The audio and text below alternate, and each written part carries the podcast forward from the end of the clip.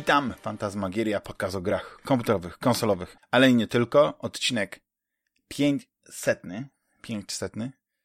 E, ja nazywam się Damian Paweł, Aka Dachman i ze mną są.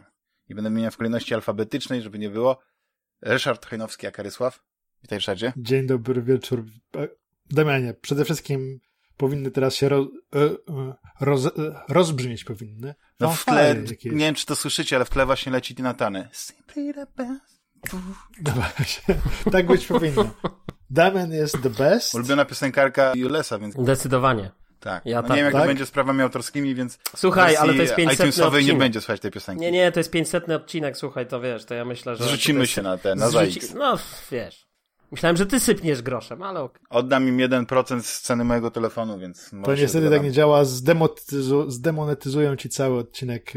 Mi kiedyś zdemonetyzował Capcom, nawet jak wyłączyłem dźwięk e, z, ze zwiastuna jakiegoś rezydenta Emila na 3DS-a, który trwał 15 sekund i z, bez dźwięku sam obraz został cały odcinek zdemonetyzowany. Nie ma się Ryszardzie, jak już będziesz partnerem jakiejś sieci większej, no nie, w jakiejś tam przyszłości, to już wtedy to A, szykuje się. Ten, to, to, to, to nie musisz się martwić o takie rzeczy. Już będziesz mógł po prostu całe, całe koncerty puszczać. Tak, niedługo zaczną się współpracę tak w ogóle, więc. A, Ale no. teraz jesteśmy tu, żeby uczcić naszego tak. kochanego Damiana. Juliusz Konczarski, aka Jules. Yy, witam, dzień dobry. I Rafał Siciński, aka Sik. Cześć, dzień dobry, dobry wieczór dla słuchacze. I Damianie, również przyłączam się do, do, do życzeń. Ja mam nadzieję, że jeszcze w dogrywce parę osób się, y, się pojawi, bo to będzie taki, bo chciałem, wiadomo, zrobić taki odcinek, żebyśmy się wszyscy spotkali, tak przy jednym stole, przy okrągłym stole, prawda? E, tak tradycyjnie, jak to od tylu lat się spotykamy właśnie z, z pisanką i opłatkiem. Tak, tak, tak. No. Każdy by przyniósł po kiełbasce, wiesz, jeden ulepi pierogi, drugi e, ciasto upiecze.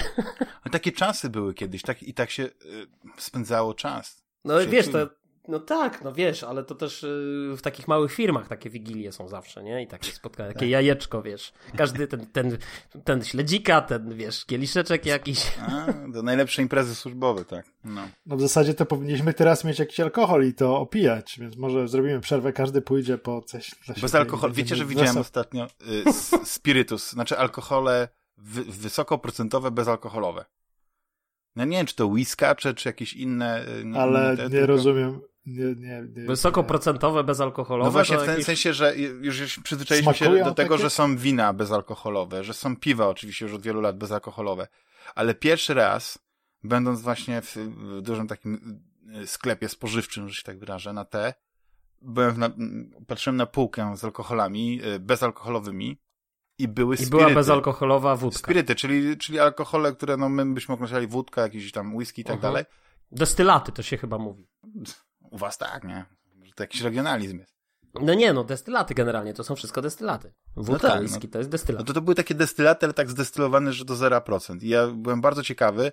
Jedyną moją ciekawość tutaj y, pohamowało to, że cena była jak za prawdziwy alkohol. Czy tam jakieś 20 parę euro. Nawet więcej powinna, wiesz, powinna no tak, no nie, za, za takie popisywanie Tylko wiesz, czym one, czym, czym one smakują, nie? No bo jakby, nie wiem, no whisky bez y, procentów to jeszcze jestem w stanie zrozumieć, że no powiedzmy, no może, może mieć jakieś aromaty, ale wódka, taka czysta, biała to wódka, prawda. wiesz, to ona w zasadzie smakuje, albo ja jestem tutaj, popełniam jakieś totalne fopa i okazuje się, że się kompletnie nie znam na tym, ale... Taka dobrze zmrożona wódka to ma jeszcze taką konsystencję, taką Wiesz, jak tak do, na, na, no tak, no ale to właśnie... przed piciem do zamrażarki włożysz, to ona jest taka, nie ma oleista.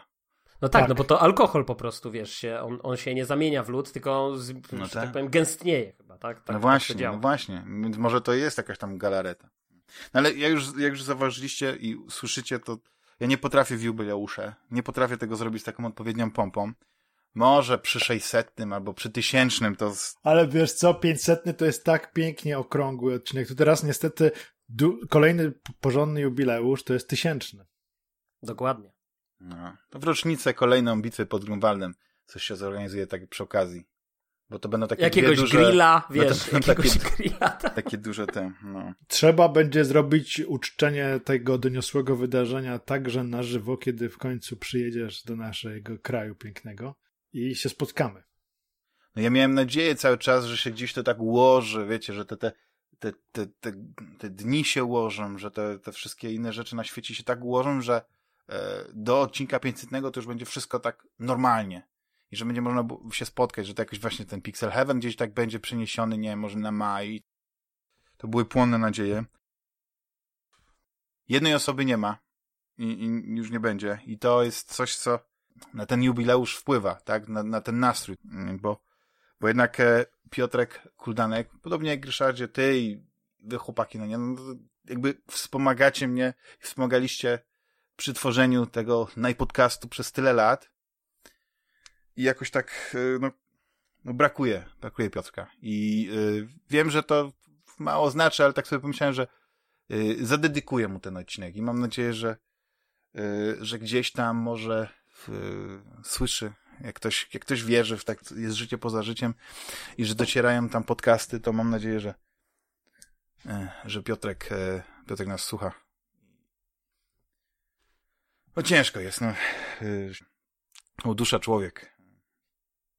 To prawda. Go bardzo brakuje. Bardzo go brakuje w polskim podcastingu, no i oczywiście Fantasmagierii.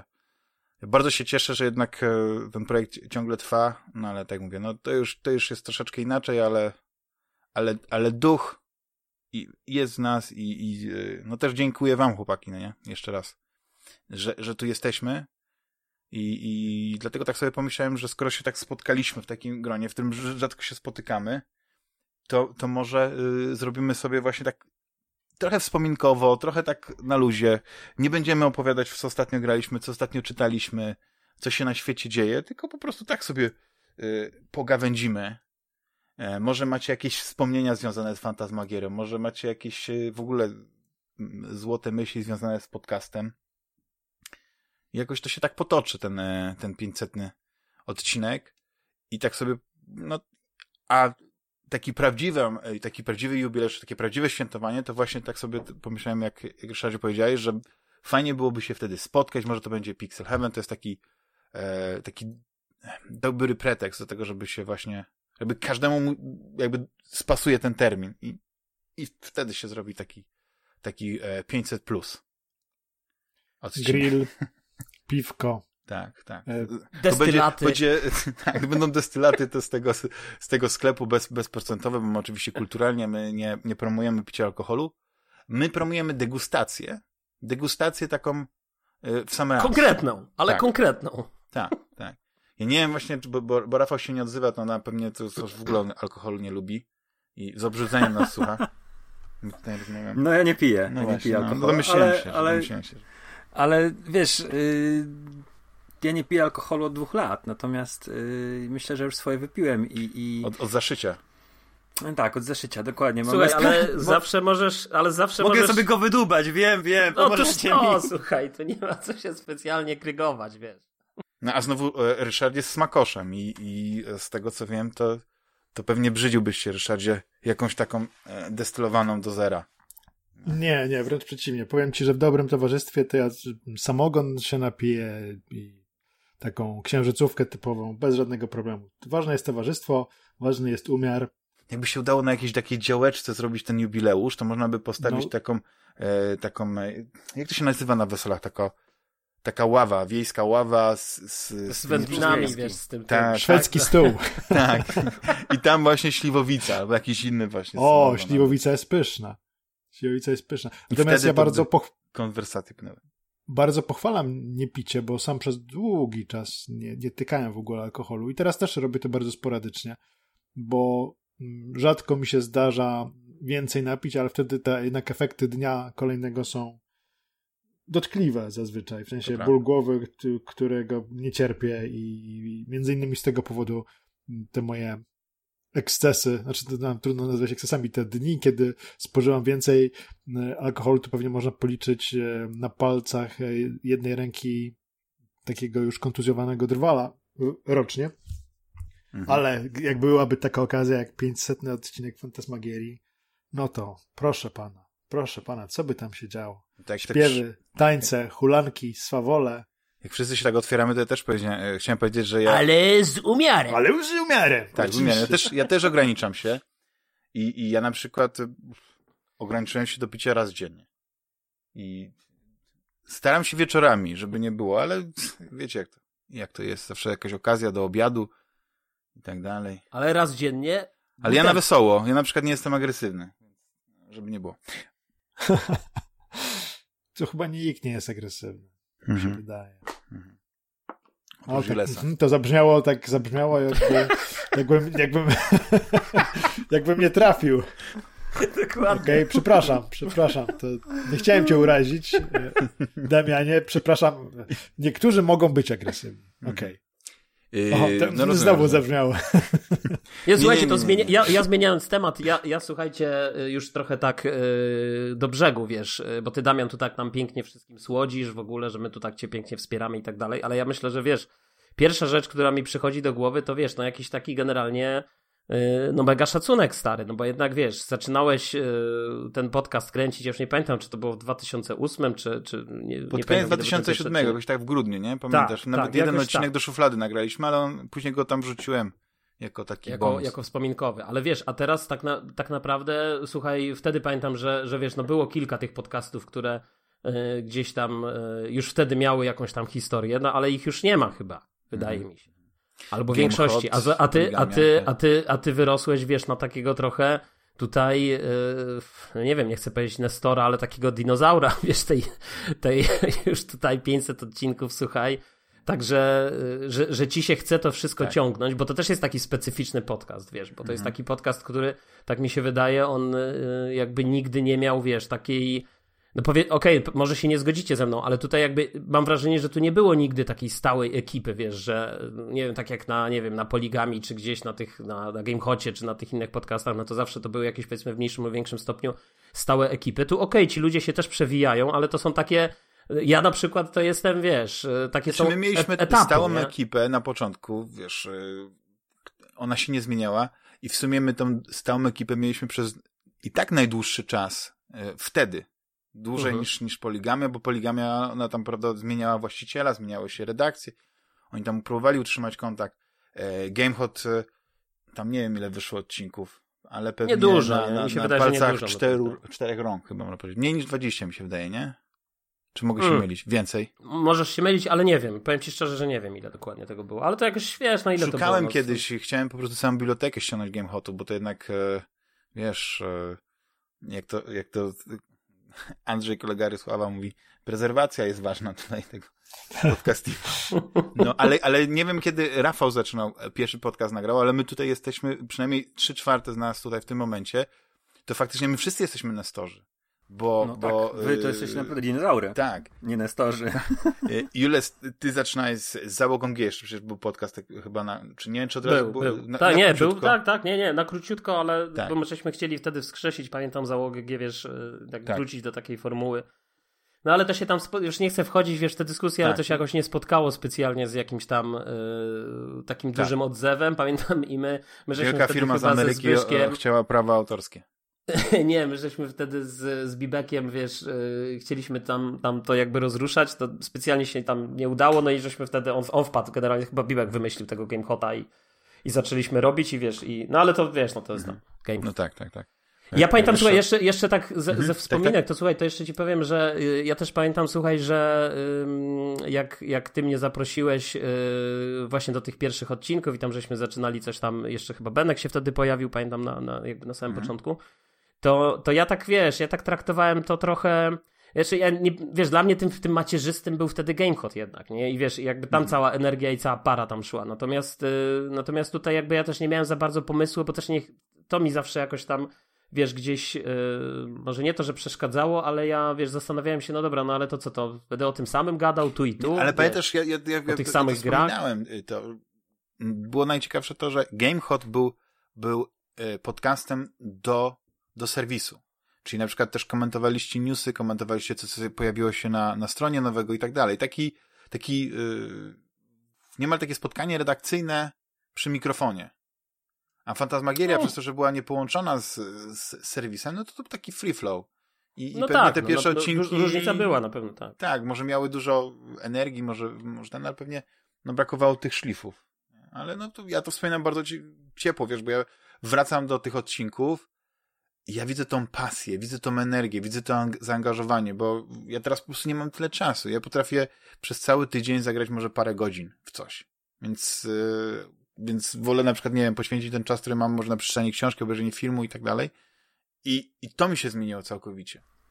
Ale czas. wiesz co, mogę coś wtrącić, bo jak yy, poznawałem Fantasmagierię, to będzie gdzieś no pewnie z 5 lat temu to oczywiście słuchałem na bieżąco i cofałem się, ale też zaczynałem te pierwsze odcinki e, słuchać. I wtedy mm, byliście we trójkę, Jules, e, Benek i ty, i tam potrafiła być kłótnia, potraficie się sprzeczać. E, teraz no już tego, Wiesz, tego młode, nie ma. Młode, młode, młode wilczki, słuchaj, nabuzowani testosteronem, to wiesz, to się działo. Tak.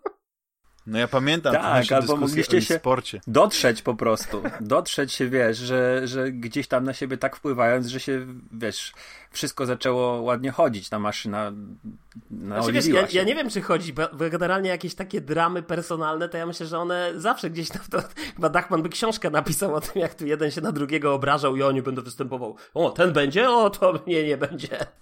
No były takie odcinki, co się nie pojawiły, bo żeśmy się tak z Wilsem gdzieś pożali chyba, w, w, że, że ten, że, że po prostu nie nadawało się to do tego.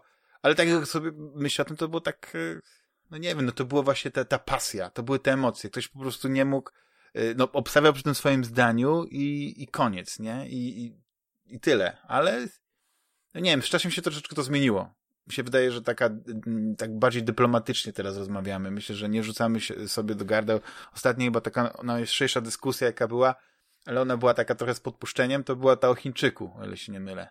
Ja ją tak wspominam sympatycznie, bo to jest taka, bo, bo ja mam swoje zdanie, swoją rację, ja jestem pewny tej racji, a ty, Juliuszu, mówisz z perspektywy osoby, która po prostu gardzi Chińczykiem, bo to jest nie, zbyt słuchaj, prosta nie, gra. Nie, nie, dlaczego ja, ja a... już nawet nie... No. Nie, ja, ja chyba, chyba, chyba to za mocno powiedziałeś. Ja tam specjalnie nie gardzę, wiesz, no, albo, albo mi się coś zmieniło, wiesz, też, na, mhm. bo, ja, bo ja też myślę, wiesz, że jakby, no, że człowiek się gdzieś tam zmienia generalnie. Tak, tak, wiesz, tak. I to jest jakby... Nie, bo jeszcze chciałem tak wspomnieć, mówisz, że... no słuchaj, no. Mamy, y, słuchaj, wszyscy chyba tutaj jak siedzimy, no to wszyscy mamy, y, że tak powiem, rodziny, wszyscy mamy y, chyba dzieci, wydaje mi się, że wszyscy z nas akurat mamy, więc więc to też ma jakiś wpływ, wiesz, na, na Podcast ojców. No trochę tak. Tak. A właśnie chciałem cały czas jeszcze powiedzieć, bo na że, że właśnie i, i, i Ryszard jest tym dinozaurem podcastingu, bo Ryszard nagrywał właśnie też pierwsze polskie podcasty o grach poligamie. E, no i więc jedną trzecią życia, albo tak jakby to liczy, nie wiem, no to, to ten podcasting. Nie? Oczywiście z przerwami w różnych formie i tak dalej, ale, ale jednak kawał, kawał życia. Ryszard, y, czy, czy wracasz czasami myślami do tych, do tych pięknych lat, do tych początków, kiedy zaczynałeś nagrywać e, właśnie poligamię?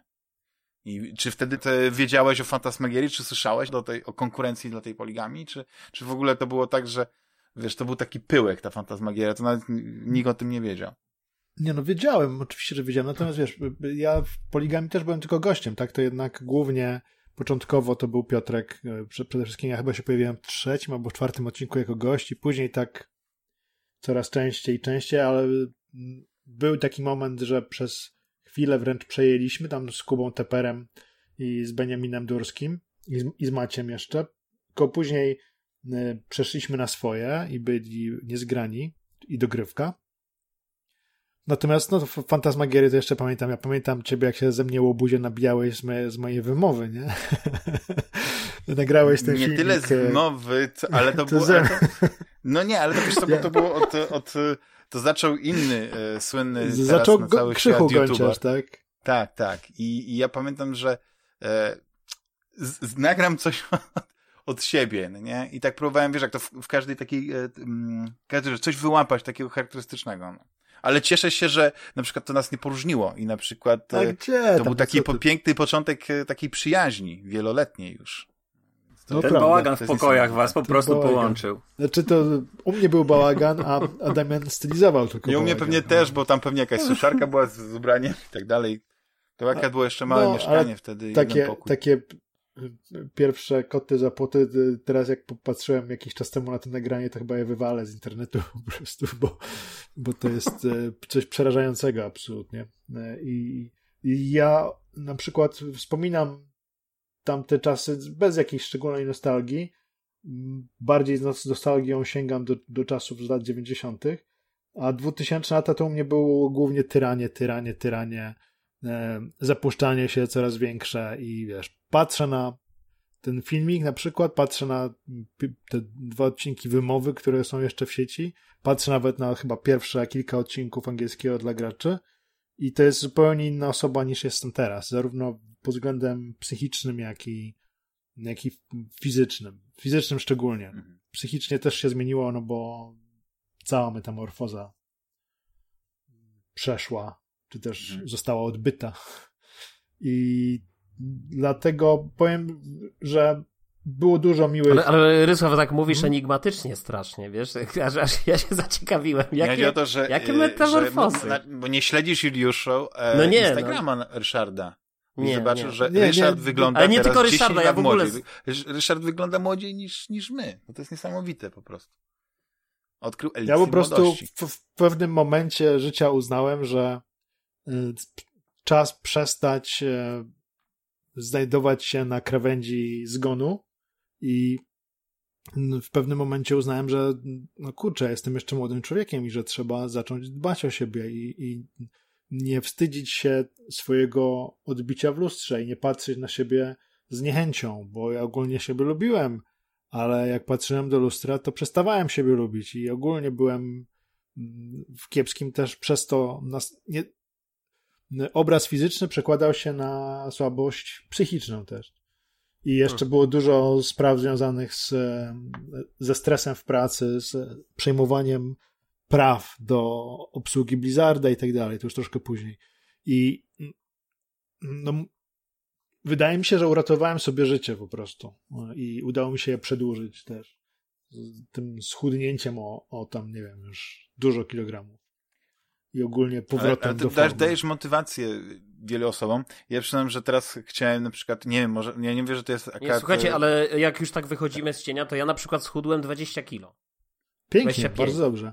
Do, super, Także... fantastycznie. Ja pamiętam, y, Juliuszu, jak siedziałem, jak rysowałeś te różne takie y, obrazki no. E, na mapie. Na przykład falusy takie, wiesz, na tym. Co? Takie dobiegania, co rysują na mapie. Szlaczki. A, nie, do Mondo tak wybiegał sobie taką trasę. Nie, ale w moim, tak, w moim przypadku, w moim przypadku, słuchajcie, ja, ja po prostu zrobiłem tą, yy, ten cały taki post Dąbrowskiej.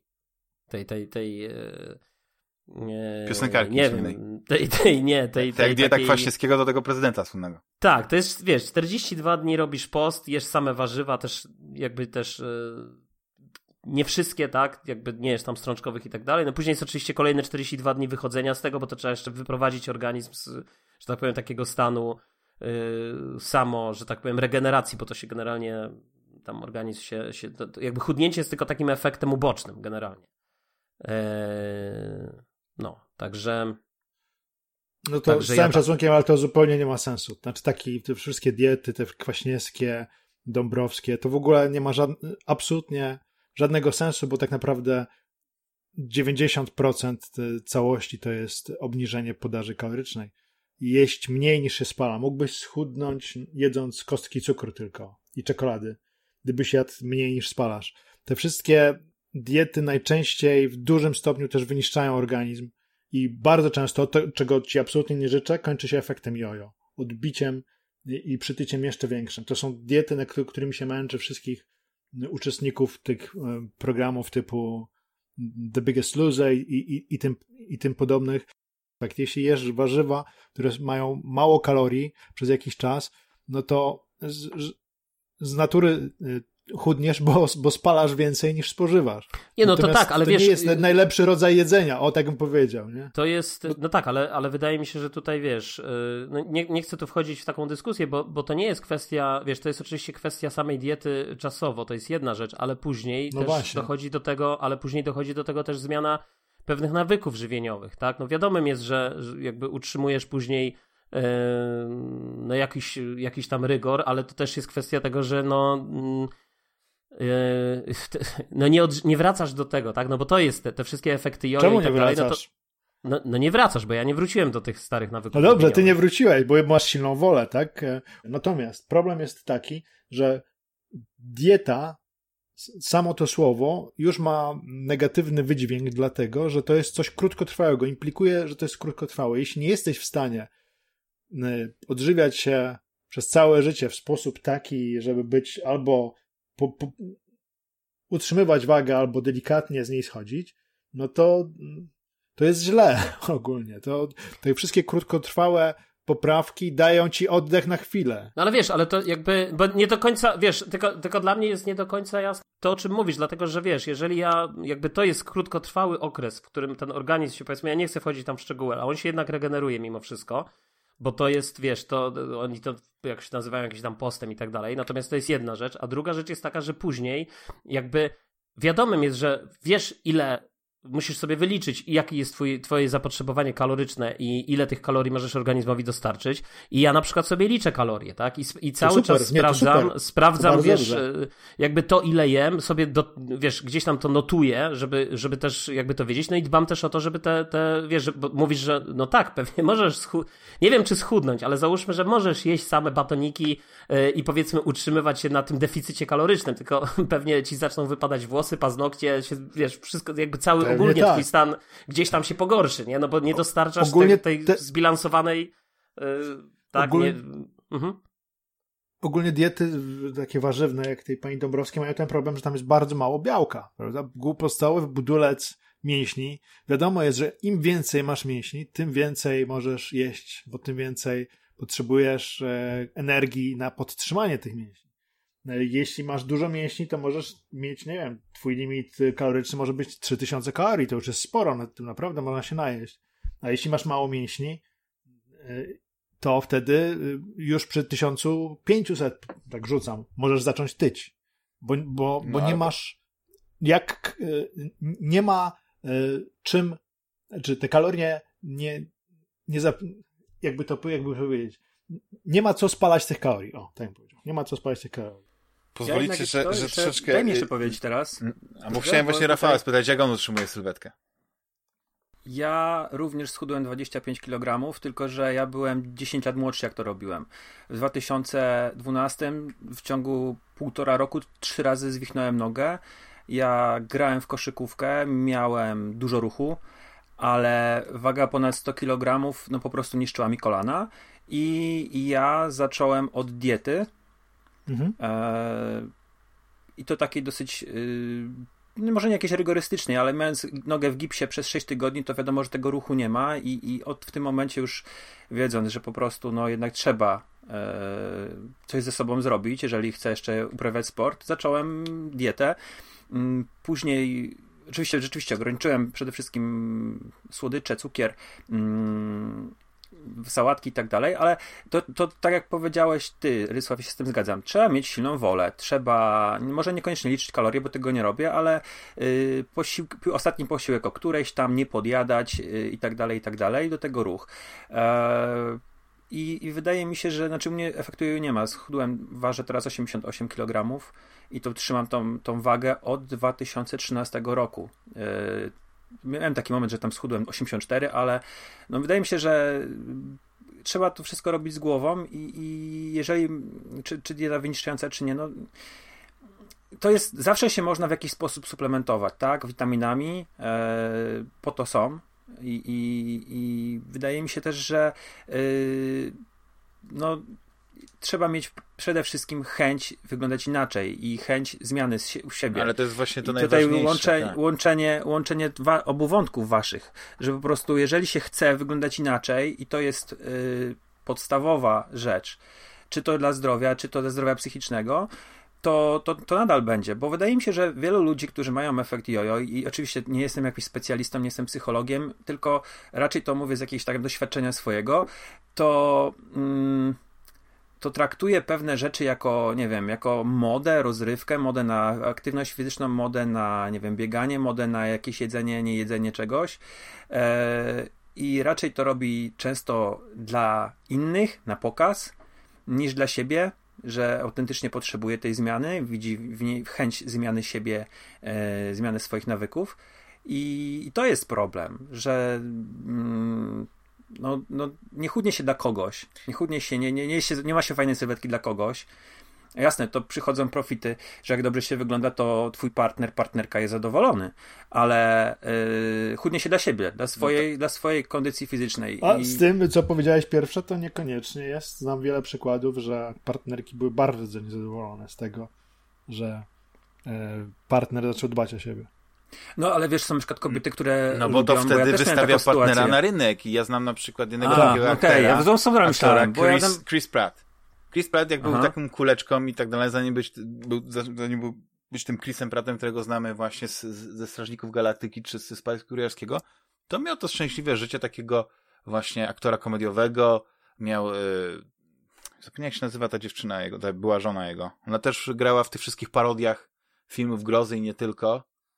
No ale odkąd stał się takim ciachem, no to właśnie się okazało, że jakby sięgnął po coś innego, gdzie stał się... No, ja, ja to rozumiem, ja to rozumiem, tylko to jest temat rzeka. Ja w ogóle tak sobie pomyślę, jak, jak, jakie to jest niesamowite e, zbiorowisko erudytów, takich, e, jak eklektyczny to potrafi być podcast ten e, Fantasmagieria, że my możemy rozmawiać o wszystkim godzinami. I z, z jakiegoś takiego prostego, krótkiego wspomnienia tutaj ciekawa dyskusja. Ja już się bałem, że możecie będzie się gdzieś tam wykłócać mnie tą Dąbrowską, ale nie, na szczęście jest okej. Okay. Więc ja troszeczkę wrócę do, do takich bardziej przyziemnych y, tematów e, i, i z, zapytam w takim razie e, o, o, coś innego. I tak sobie pomyślałem, że skoro właśnie nagrywamy i ten, ten, to, to y, ja bym chciał, żebyście tak wszyscy po kolei jakiś komplement do mnie powiedzieli. To ja zacznę. No to był żart, ale oczywiście taki... taki nie, ale ja już powiedziałem. To ja już sobie odhaczyłem. Aha. Jules, Jules był ten... No dobra. E, Jules się, się wydaje, że te 500 odcinków e, i, i powracający słuchacze i ludzie, którzy powracają, żeby być twoimi gośćmi, e, to jest zasługa twojej charyzmy, twojego humoru i twojej osobowości. I Fantasmagieria to jesteś ty.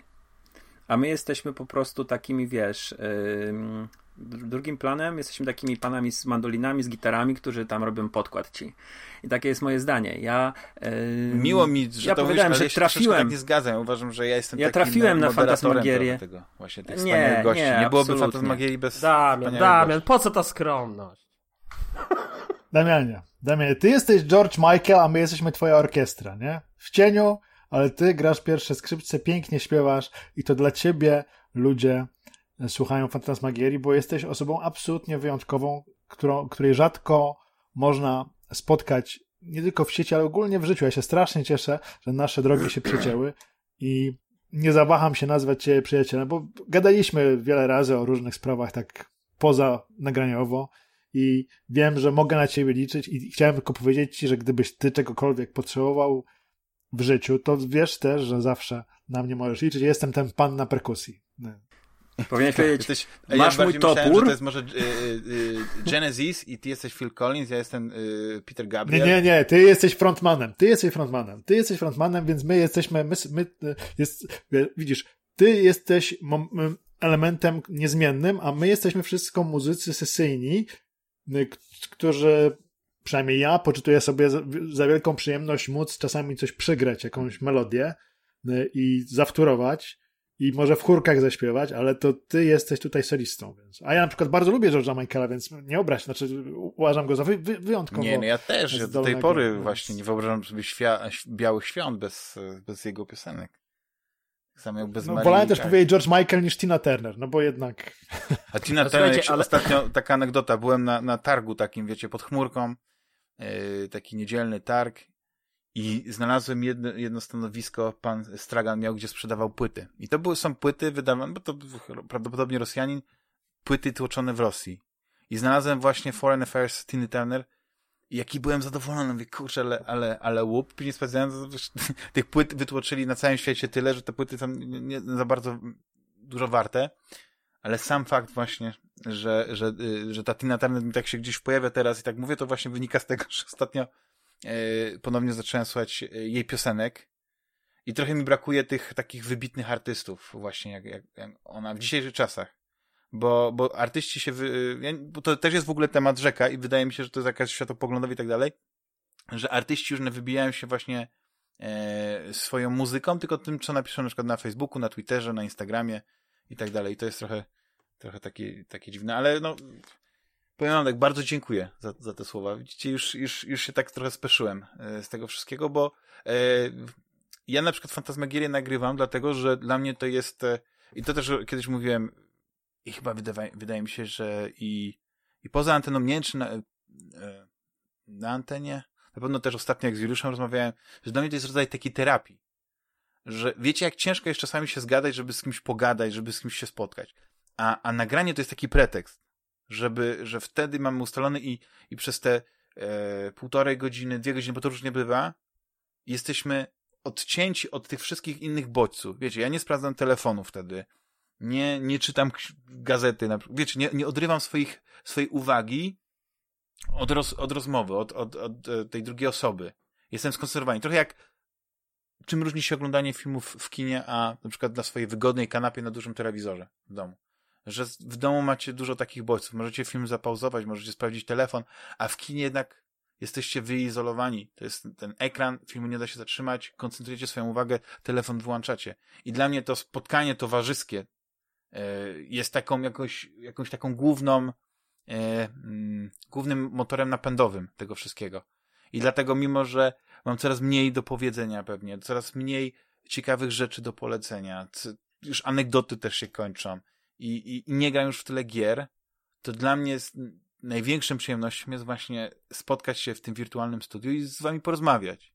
I, i, i posłuchać na przykład, nie wiem, yy, Rafał zawsze tam jakieś gry z Japonii wyciągnie jakieś takie, o których w ogóle nie słyszałem i, i mi oświeci i to mnie zaciekawi. Yy, malowanie figurek i tak dalej, no to z Ryszardem gdzieś odkryliśmy te, yy, znaczy nie to, że Ryszard to oczywiście planszówki, tak samo jak, jest, od lat je lubiliście. Ale chodzi mi o to, że ten temat planszówek, on się tak wkrada, wkrada, wkrada do fantasmagierii i, i, i ja zaraziłem się tym bakcylem. I, I zwrotny punkt w tym wszystkim był wtedy, kiedy od, odkryłem, że są planszówki takie rozbudowane, które można gra, w, w które można grać samemu. I to jest, to był dla mnie taki, taki e, zwrotny, że się jeszcze raz powtórzę. I no, no, no co ja mogę powiedzieć? No nie, e, może, może tam determinacja z mojej strony jest, żeby to wszystko się kręciło, ale no, jeszcze raz powiem, no nie byłoby fantasmagierii bez wspaniałych współtowarzyszy, współrozmówców, no i, i za to wam jeszcze raz e, chłopaki e, dziękuję. I tak sobie też pomyślałem, co by mogło być takim dodatkowym tematem, o czym moglibyśmy jeszcze dodatkowo porozmawiać, no bo ileż można nie, o tej fantasmagierii i może jakąś historię. Nie, ale poczekaj, ale ty, ty, jedna rzecz, która jeszcze mi, y, że tak powiem, przychodzi do głowy, bo y, jakby tak się zastanawiam, czy, czy na przykład y, słuchacze fantasmagierii zdają sobie sprawę, że a może zdają, nie wiem, bo może ja mam dziury w głowie, w pamięci, ale na przykład zdają sobie sprawę, że jakby Fantasmagieria to nie był na przykład twój pierwszy projekt. Ha. No, pewnie, ale że gdzieś tam e, o jakie chodzi? No bo wiesz, bo ja, bo ja jak sobie myślę, jak, jak, jak sobie, bo my się znamy, y, że tak powiem, no już ze 20 lat. No tak, no. Y, bo my zaczynaliśmy w tej nieszczęsnej załodze G, wiesz, y, w tym zinie takim, tak, w którym ty prowadziłeś kącik filmowy. Myślę, I, że to, to, ja... te, te, osoby, te dinozaury, co czytały załogę G, to już teraz y, pewnie już są w trumnach. Nie, no ja, ja znaczy wiem, że jest, jest parę osób, no, e, Piotr e, Gaszo, Piotr Gaszewski, no to możemy pozdrowić, no to on chyba słucha jeszcze Fatum. No to załogę, no tak, no to stara, stara gwardia załogi G, że tak powiem. Ale, ale e, gdzieś tam chyba jeszcze jest jakieś archiwum w ogóle tych starych zinów. Gdzieś nie? tam jest, ja próbowałem teraz właśnie wyszukać, ale jakby nie mogę tego zupełnie znaleźć, natomiast no ale to załoga G to ona też dość długo się utrzymywała, przecież ona, nie wiem, od 98 mhm. Ja już nie pamiętam, to chyba Adam Piesiak to w ogóle założył. Nie, nie wiem z kim tam jeszcze. I później Bibek to przejął jakby. Eee, tak trochę znaczy, mówicie o Nubarusie? Tak. Eee, tak, tak, tak, dokładnie, Nubarus. Czyli szef, szef, e, szef e, Q-Loka obecnie. No, zgadza się, tak. Wcześniej Cenega. Tak, I, tak, i, i e, Jacek Zakowski, tak? Za... Jacek Gadzinowski. Zakup. Gadzinowski, przepraszam, Zakup, tak. On też Tylko z, on się, ale on się pojawił jakoś chyba trochę później. Znaczy, a nie, a może on faktycznie nie, chyba zakładał, bo on później w Secret znaczy, Service Oni założyli, jeszcze. ale później e, jakby mhm. E, Bibek przejął z, e, Zbyszek. Tak. Przejął, Jankowski. Przejął, Eurogamer dzisiaj. Tak. Eurogamer. No, ale to jak sobie pomyślisz, jak, jak, jak pamiętam ten projekt właśnie miał Zbyszek, żeby wydawać polską wersję Eurogamera. Ja nawet tego nie widziałem tak bardzo, że to będzie taki projekt Yy, na, na aż tyle lat będzie, tak, że możesz sobie życie ułożyć, kredyt na to wziąć, nie wiem. że, że to jest jakaś taka, wiesz, bo ja pamiętam inne fajne projekty, yy, które robiliście z Zbyszkiem, ale wtedy to, gdzieś chyba to był taki zły moment. I że, yy, że chyba wyprzedziliście A, słuchaj, ja, ja mam fajną anegdotę, ja What mam fajną play, anegdotę. TV. Tak, ale ja mam, słuchajcie, fajną anegdotę, jak my żeśmy założyli tego GameHota, z Bibekiem. Ja wiem, że to taki, ale, ale myślę, że ona jest warta opowiedzenia, bo to też dobrze pokazuje jakby w którym miejscu wtedy ta branża w ogóle funkcjonowała. Więc w, w którym była, nie? Ja pamiętam, że my założyliśmy tego GameHota i po jakimś czasie się do nas odezwał, nie będę już mówił z imienia i nazwiska kto, ale odezwał się od nas gość z Agory. Agory, która później, parę miesięcy później, nie, czy rok później, przejęła, tak, która przejęła później, czy kupiła, ja nie wiem jaki tam był ten deal, tą, tą całą poligamię. Natomiast oni tworzyli, oni tworzyli Game Cornera na początku. I, I, ja pamiętam, że oni się do nas e, odezwali i zaprosili nas na rozmowę, bo chcieli z nami pogadać, żebyśmy tam jakiś content im dawali i tak dalej. No i ja pamiętam, że wtedy Bibek do Warszawy przyjechał i my żeśmy siedzieli, wiesz, żeśmy się, to pamiętam chyba w piątek była ta rozmowa, bo żeśmy jeszcze u Wacha się umówili na jakąś imprezę. Moonstruck. Michał Wachowiak. Może nie powinienem tak rzucać nazwiskami.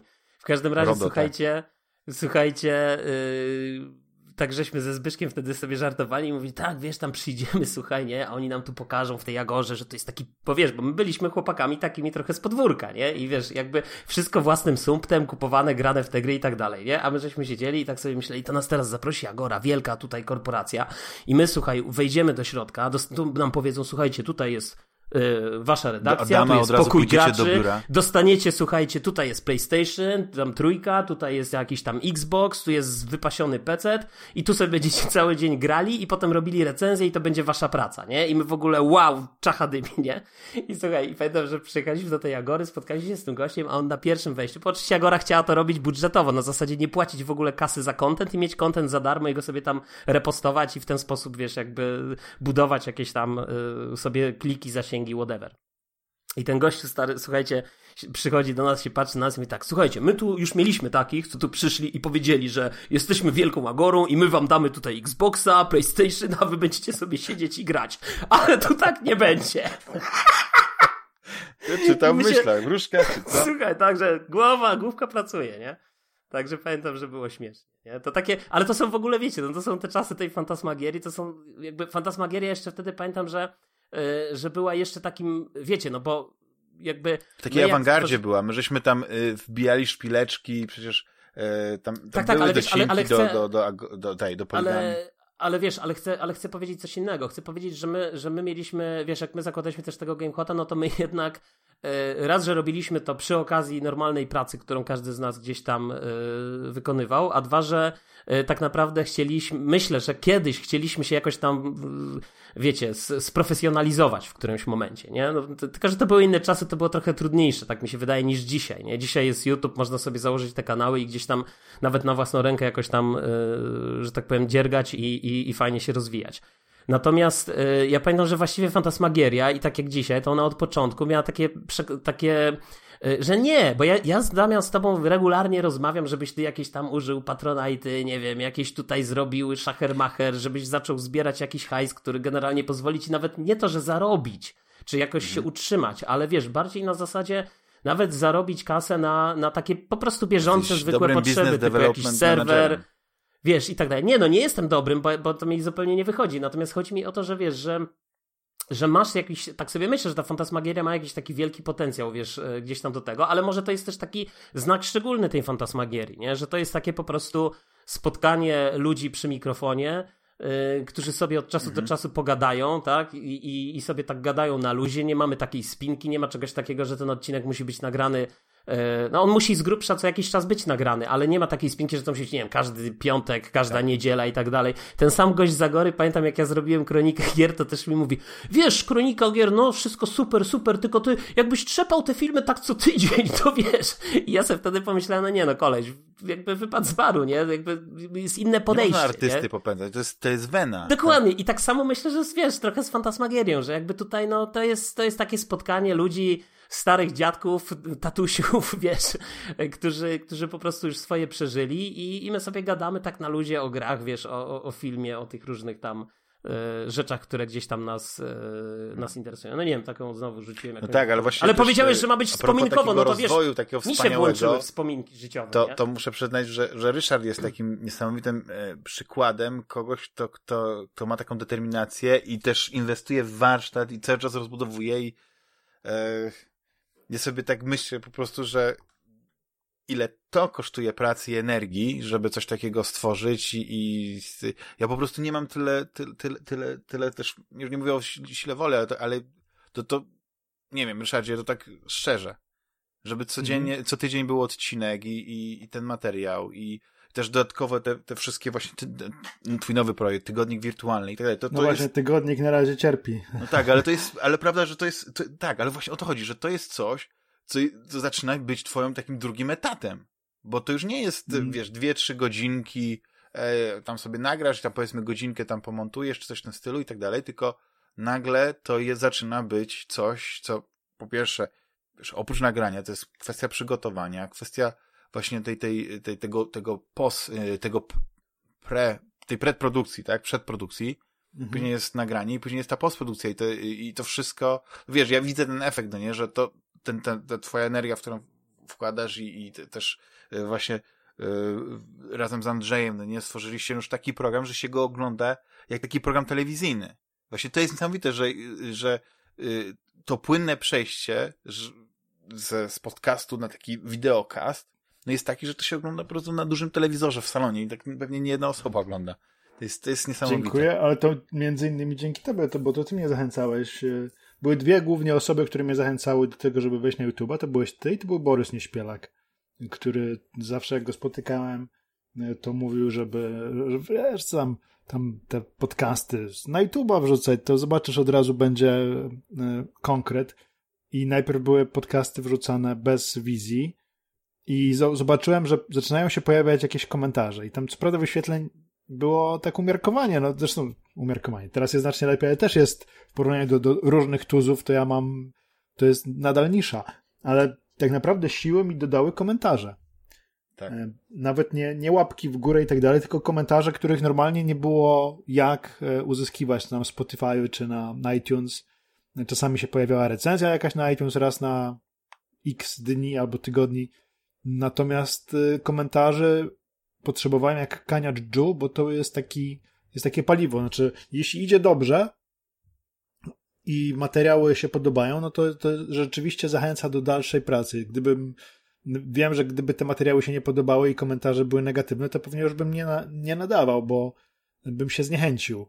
Z drugiej, albo bym, bym nie wrzucał tego na YouTube i by pozostało w radiu, bo jest jeszcze, wiesz, ten aspekt radiowy, mimo że to jest pro publico bono robione, mhm. to jednak zobowiązałem się, że co tydzień będzie odcinek i mm, no sam wiesz, że, że zanim się Andrzej pojawił tak na stałe, to ciebie często wykorzystywałem. Za, za to ci bardzo dziękuję, że byłeś zawsze chętny do pomocy, do, do takiego nagrania, bo w pewnym momencie uznałem, że nagrania solo są ok, ale są bardzo trudne.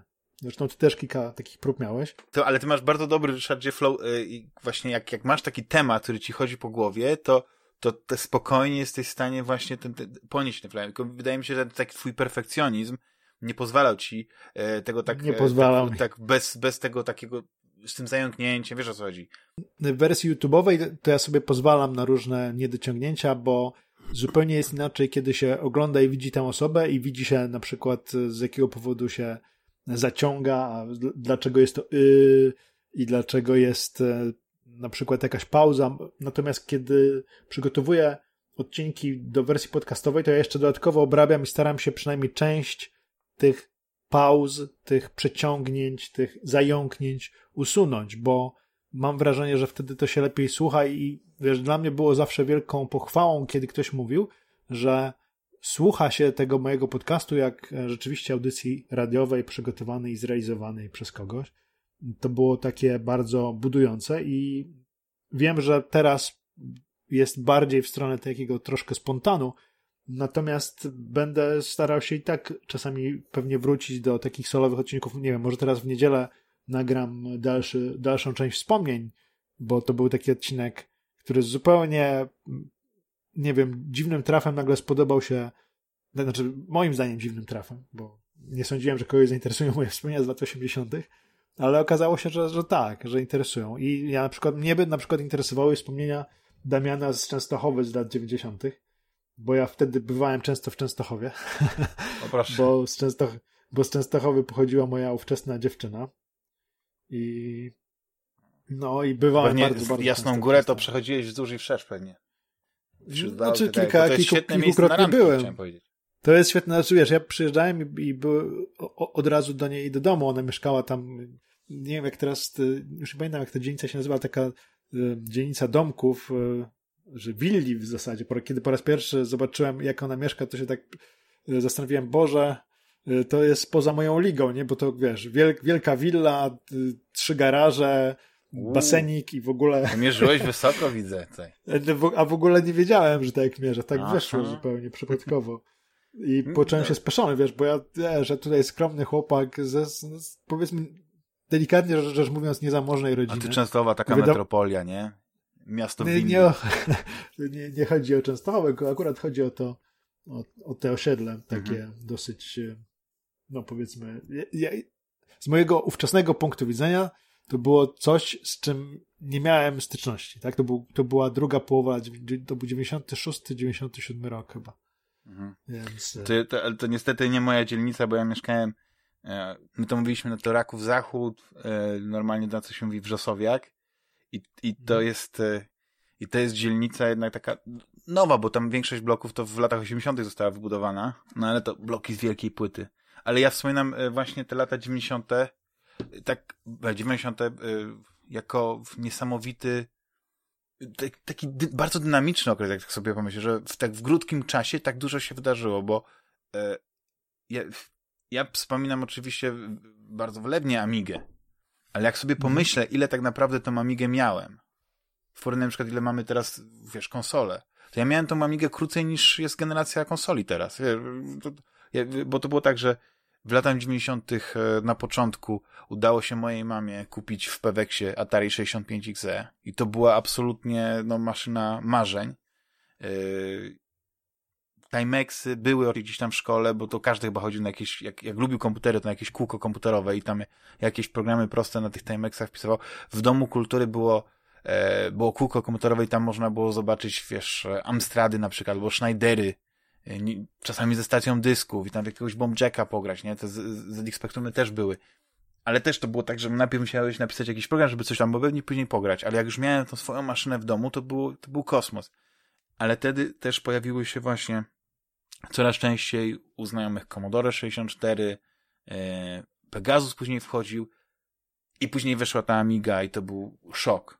Ale jak już tylko e, trochę miałem pieniążków składanych, nie wiem, czy to było po jakimś bierzmowaniu, po jakiejś komunii brata, prawda, że tam też jakaś tam, jakiś podatek się od tego odcięło, to kupiliśmy peceta i to był jakiś chyba 97 rok. Jak sobie pomyślę, że ten okres między powiedzmy 92 rokiem, kiedy miałem własne Atari 8-bitowe, a później w 97, gdzie miałem peceta z Cyrixem, to ta Amiga, która była w międzyczasie, to to było kilka lat, tak naprawdę. Jak czasami y, wspominasz, Ryszardzie, y, jak jak pisać pracę dyplomową na swojej Amidze. Magisterską. Magisterską, tak. Że naprawdę utylizowałeś ten komputer do granicy możliwości, że, że to nie były tylko gry. Gry owszem, tak. I e, przez to, że my tak powiedzmy w tej, w tej Polsce późno mieliśmy tą Amigę, to mieliśmy dostęp do tej ogromnej bazy gier. To było niesamowite. No ale wiesz, no to lata 90. to były te takosy, to były dinozaury, taki magazyn. Kiedyś cały zebrałem magazyn dinozaury. Nie wiem, czy, czy panowie... Z plastikowym szkieletem tak, świecącym tak, w ciemności. Rafał. To Rafał I mówisz pamięta. O, o nie o takosach, tylko o tazosach. Tazosach, tak. Mam komplet tazosów ze Star Warsów w domu. Nie, w ogóle byłem, byłem zdziwiony, że w ogóle miałem ten album, że to zbierałem, ale to chyba był taki bardzo łatwy do skolekcjonowania. To były czasy kolekcjonerskich naklejek. To były czasy, e, nie wiem, czy Ryszardzie, jaka zbierałeś e, papierki z gum turbo z obrazkami samochodów. Nie, no ja miałem Kar... 20 kilka lat. No już byłeś za stary na takie głupoty, no wiem, ale, ten, ale, ale może pamiętasz karty do gry z piłkarzami? Ja miałem komplet y, kart Ja ci powiem, właśnie... pamiętam coś innego. Pamiętam w latach 80. wychodziły takie albumy, y, kolekcje ilustro, czy ilustrowane kolekcje to się nazywało. Y, I w tych albumach można było, do tych albumów dokupowało się naklejki w, w kioskach ruchu i no, zadaniem, cel, celem było zgromadzenie wszystkich naklejek. To były naklejki na różne tematy, na przykład ryby akwariowe, albo motyle, albo mhm. historia II wojny światowej, albo Polska na Mistrzostwach Świata w 1982 roku. W tym albumie udało mi się wszystkie naklejki znaleźć. Mhm. Albo na przykład zabytkowe samochody i tak dalej, i tak dalej. I ja tych albumów zbierałem całkiem sporo i wymieniałem się naklejkami z kolegami. Zazwyczaj było tak, że w kiosku ruchu kupowało się taką płachtę naklejek. Było sześć naklejek na niej, cztery były zwyczajne i dwie były rzadkie. I, i, I, trzeba było no, wymieniać się z innymi, żeby, żeby zdobyć, tak. zdobyć całość. Nie wiem, czy wy to pamiętacie, czy nie, czy nie do końca? Jaka, ja dokładnie w 92. Mogę? Tak, Rafał, tak, tak. E, ja kojarzę już te naklejki w albumach od Panini.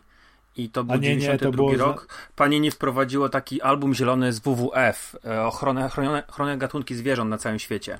I później miało kolejne, tam było e, do 90 chyba 8 roku, pamiętam, że to jeszcze to, to funkcjonowało. Nie wiem jak teraz, ale, ale podejrzewam, że tak, że to nadal funkcjonuje. To kupowało się takie blistry i tam było 6 naklejek ale to wiem o czym mówisz, bo ja widziałem taki chyba album kiedyś i nie wiedziałem co to jest, a teraz już sobie poukładałem w głowie. Natomiast ja od 92 kojarzę naklejki. To była kolekcja IS, tak się nazywała. Nie pamiętam od czego to było. Chyba ilustracje samoprzylepne. O. Takie charakterystyczne mhm. logo miało, książeczki były kwadratowe. Wyszło tego, no nie wiem, pewnie ze 30 czy 40 różnych książeczek, tak mi się wydaje przynajmniej. I one były wydawane od połowy lat 70 tak sądzę, do 87-8 roku, kiedy zaczął się etap transformacji ustrojowych, to wtedy weszły do nas większe wydawnictwa i y, te IS-y jakoś umarły śmiercią naturalną. Natomiast no, pamiętam, że w 82 roku bardzo, bardzo zbierałem, mm, znaczy byłem pod wielkim wpływem dokonań naszej reprezentacji i zależało mi, żeby zebrać wszystkich piłkarzy i udało się. Znaczy to w 83 już w zasadzie zebrałem całość. No to były w ogóle... Ale, ale było coś takiego, że Polacy chyba... Yy, przepraszam, że ci wszedłem w słowo, Ryszardzie, ale było coś takiego, że gdzieś tam, i to teraz już chyba już jest mniej, że to kolekcjonowanie, i nie z czego to wynikało, z tego, że było tak mało rzeczy i trzeba było właśnie, i, i się kolekcjonowało. Ja ja kolekcjonowałem e, na przykład, już poza naklejkami, nie, bo te albumy to też, ale na przykład kolekcjonowało się y, puszki z piwem. I jak sobie pomyślisz, Opakowania teraz... po czekoladach. Tak, ale zobacz, teraz jak, jak, jak pomyślisz sobie, ile z gatunków piwa, owszem, są te jakieś te ipy i tak dalej i są jakieś e, niszowe e, browary, jakieś, jakieś e, no mógłbyś tego znaleźć, nie? Jakieś takim kilka puszeczek różnych, ale wtedy mi się wydaje, że tych piw to było tysiące różnych rodzajów. A teraz to masz te na H, na O, na T, na W, yy, na, na C, no i tak dalej, tak dalej. I to jest jakby, jesteś w stanie wymienić tych 10 tych, tych marek i to jest wszystko. I one zawsze mają tą samą e, puszkę. Jakby to nie ma, nie ma jakiegoś kolorytu w tym. I nie wiem, czy to jest, ile w tym jest e, mojej, e, mojej pamięci, bo wiadomo, że to nie tylko puszki po piwie się zbierało, no były puszki po napojach, jakieś po fancie, po i innych tam, po Coca-Coli różne były. Ale to kolekcjonowanie to, nie, to, to było coś niesamowitego, bo Y, coś, co nadal funkcjonuje, bo ja to widzę, y, ale wtedy w, w Polsce to była jakaś taka mania na to. Nie wiem, czy pamiętacie na przykład kolekcjonowanie encyklopedii y, Świat Wiedzy. Że się kupowało ten klaser za jakieś tam mniej, małe pieniądze na początku, ale później się dokupowało te wkładki. I, i naprawdę jestem ciekawy, ile, ile osób tak naprawdę ma cały komplet świata wiedzy te wszystkie numery, te wszystkie te e, wkładki. To jest, no, ja kolekcjonowałem e, komiksy e, wydawane no przez TM Semik. Byłem zafascynowany po prostu amerykańskim komiksem, który teraz jak zaglądam właśnie do tych komiksów, takich jak chciałem, nie wiem, sobie przeczytać e, jakiegoś X-Mena, mówię, a, byłem akurat w domu, e, robiłem porządek, e, prawda, bo mama robiła remont, więc ona tam poprzestawiała moje komiksy, ja się tam bałem, że może coś tam mi zgnęło, może wiecie jak to jest. Niektórzy ludzie nie doceniają takiej literatury, takiej, takiej rzeczy i myślałem, a, to jakieś makulaty, jakieś stare gazety, to fru, na śmietnik, nie? I bezpowrotnie wiele, wiele rzeczy przypadło. No ostatnio się dowiedziałem, że jakieś stare, e, pewnie jakieś nieciekawe płyty winylowe, gramofonowe, przepraszam, e, zostały właśnie też na, na śmietnik historii wyrzucone, no bo gdzie to trzymać w domu, no nie? Po remoncie to jednak jest ten minimalizm ważny, te przestrzeń i tak dalej, a kiedyś to człowiek miał taką biblioteczkę w domu, yy, zbierało się książki, znaczy moi rodzice zbierali książki, których nie mieli czasu czytać i tam, bo, to były całe takie, jakby to powiedzieć, takie całe serie wydawane, nie wiem, już teraz to nie jestem w stanie powiedzieć, ale taka klasyka polskiej literatury, nie? I wszystkie miały tam jedną taką zieloną, e, prostą okładką, nawet bez, bez jakiegoś e, obrazka czy coś w tym stylu, nie? Tylko, tylko te grzbiety były jednakowe, bo to, to ładnie stało na półce. Nie wiecie, no, jak, jak to, jak jakby jakaś encyklopedia, no nie? Zresztą ja, do tej pory mi gdzieś tak zostało to, że ja uwielbiam e, książki i ja, ja gdzieś tak e, w, w podświadomie próbuję odbudować taką, taką biblioteczkę, jak mieliśmy w domu. Jeszcze ona była zamykana E, te drzwiczki takie oszklone, nie? Te kredensy takie wszystkie z tamtych czasów, te meblościanki, te, te wysuwane łóżka takie, to, to, to jest, to są rzeczy, które dzisiaj mi się wydaje, że mogą wrócić, nie? Że taki minimalizm, że masz po prostu małe mieszkanie, bo teraz mieszkania są coraz droższe, więc ta przestrzeń musi być taka kompaktowa, więc taka, e, jak to się meblościanka, nie? Nazywało, że to takie łóżko było składane, e, wychodziło z takiego kredensu bokiem. Mhm. No, to, to takie, takie czasy niesamowite. No. Y, Rzecz, ja wiem, że, że ty masz dzisiaj Nie, czas spoko. ograniczony, ale jeśli, jeśli możemy kontynuować, bo mi się tak przyjemnie rozmawia, to... Możemy, to, możemy. To, ja dostałem informację, że, że mogę jeszcze. A, to super. Bo, bo e, e, Rafał, bo tak tutaj e, jesteśmy takie właśnie już, już starsi panowie, trochę starsi od ciebie, więc żebyś się nie czuł wykluczony, jeśli chodzi o te wspominki. Jeśli, jeśli masz właśnie więcej takich wspomnień, albo chciałbyś na przykład podzielić się, jak ty zacząłeś swoją przygodę w ogóle z, pod, z podcastingiem. Ty, przepraszam, tylko jedną rzecz chciałem jeszcze uzupełnić, bo wszedłeś mi w jednym, w jednym słowo, tak. chciałem tylko, i, ale, ale to będzie, będę chętnie oddam później Rafałowi e, pałeczkę, bo to jest taki też sportowy temat, bo ja dorastałem ze świadomością e, tego, że reprezentacja Polski w piłkę nożną to jest absolutna, absolutna światowa czołówka. I dla mnie to było coś zupełnie normalnego. Mhm. Że wiesz, rok 78 pamiętałem tak słabo, no bo miałem wtedy 5 lat, ale 82 przeżywałem bardzo. No tak, to chyba było, że igrzyska, nie? Wygraliśmy igrzyska olimpijskie, tak? Polska wygrała. E, wygraliśmy w 74, w 78 byliśmy, przepraszam, w 72 wygraliśmy igrzyska olimpijskie, Aha. w 76 byliśmy, mieliśmy srebrne miejsce, w 78 byliśmy na piątym, szóstym miejscu na świecie i to było traktowane jako porażka bo Polska tam pojechała do Argentyny, żeby zdobyć Mistrzostwo Świata i rzeczywiście miała potencjał taki, że no, z, z takim atakiem, z, taki, z taką drużyną, że w zasadzie no, gdyby był inny trener, podejrzewam, że moglibyśmy to Mistrzostwo Świata zdobyć. W 82 może nie jechaliśmy po Mistrzostwo Świata, bo a, tylko zwłaszcza to był czas zaraz po, po stanie wojennym, ale ogólnie dla mnie to, to było naturalne, że Polska tam roz, rozwala Belgię 3-0, prawda? I że, I że prawie wchodzi do finału. I, i z, z, taką świadomością dorastałem. I jeszcze w 86 było całkiem nieźle, bo się dostali do, do Mistrzostw Świata y, bez, bez problemu w zasadzie większego. No ale później ten mecz z Anglią, najpierw wygraliśmy z Portugalią, przegraliśmy z Anglią, z Brazylią, sędzia nas barano szukał i i skończyła się polska piłka na dwadzieścia kilka lat dla niej. No i to było, hmm. to było dla mnie po prostu dojmujące, dołujące przeżycie, e, dorastać z czymś, że z przekonaniem, że jest się wielkim, znaczy nie ja, tylko w sensie polska, polska mhm. piłka i nagle się okazało, że to były e, tylko złudzenia. Nie wiem, jak to odbiera nasz junior tutaj, Rafał. No ja nie miałem możliwości e, specjalnie śledzić piłki nożnej, bo u mnie w domu się nie oglądała do, o piłki po prostu. No, mnie moja mama wychowywała sama i e, ona oglądała koszykówkę.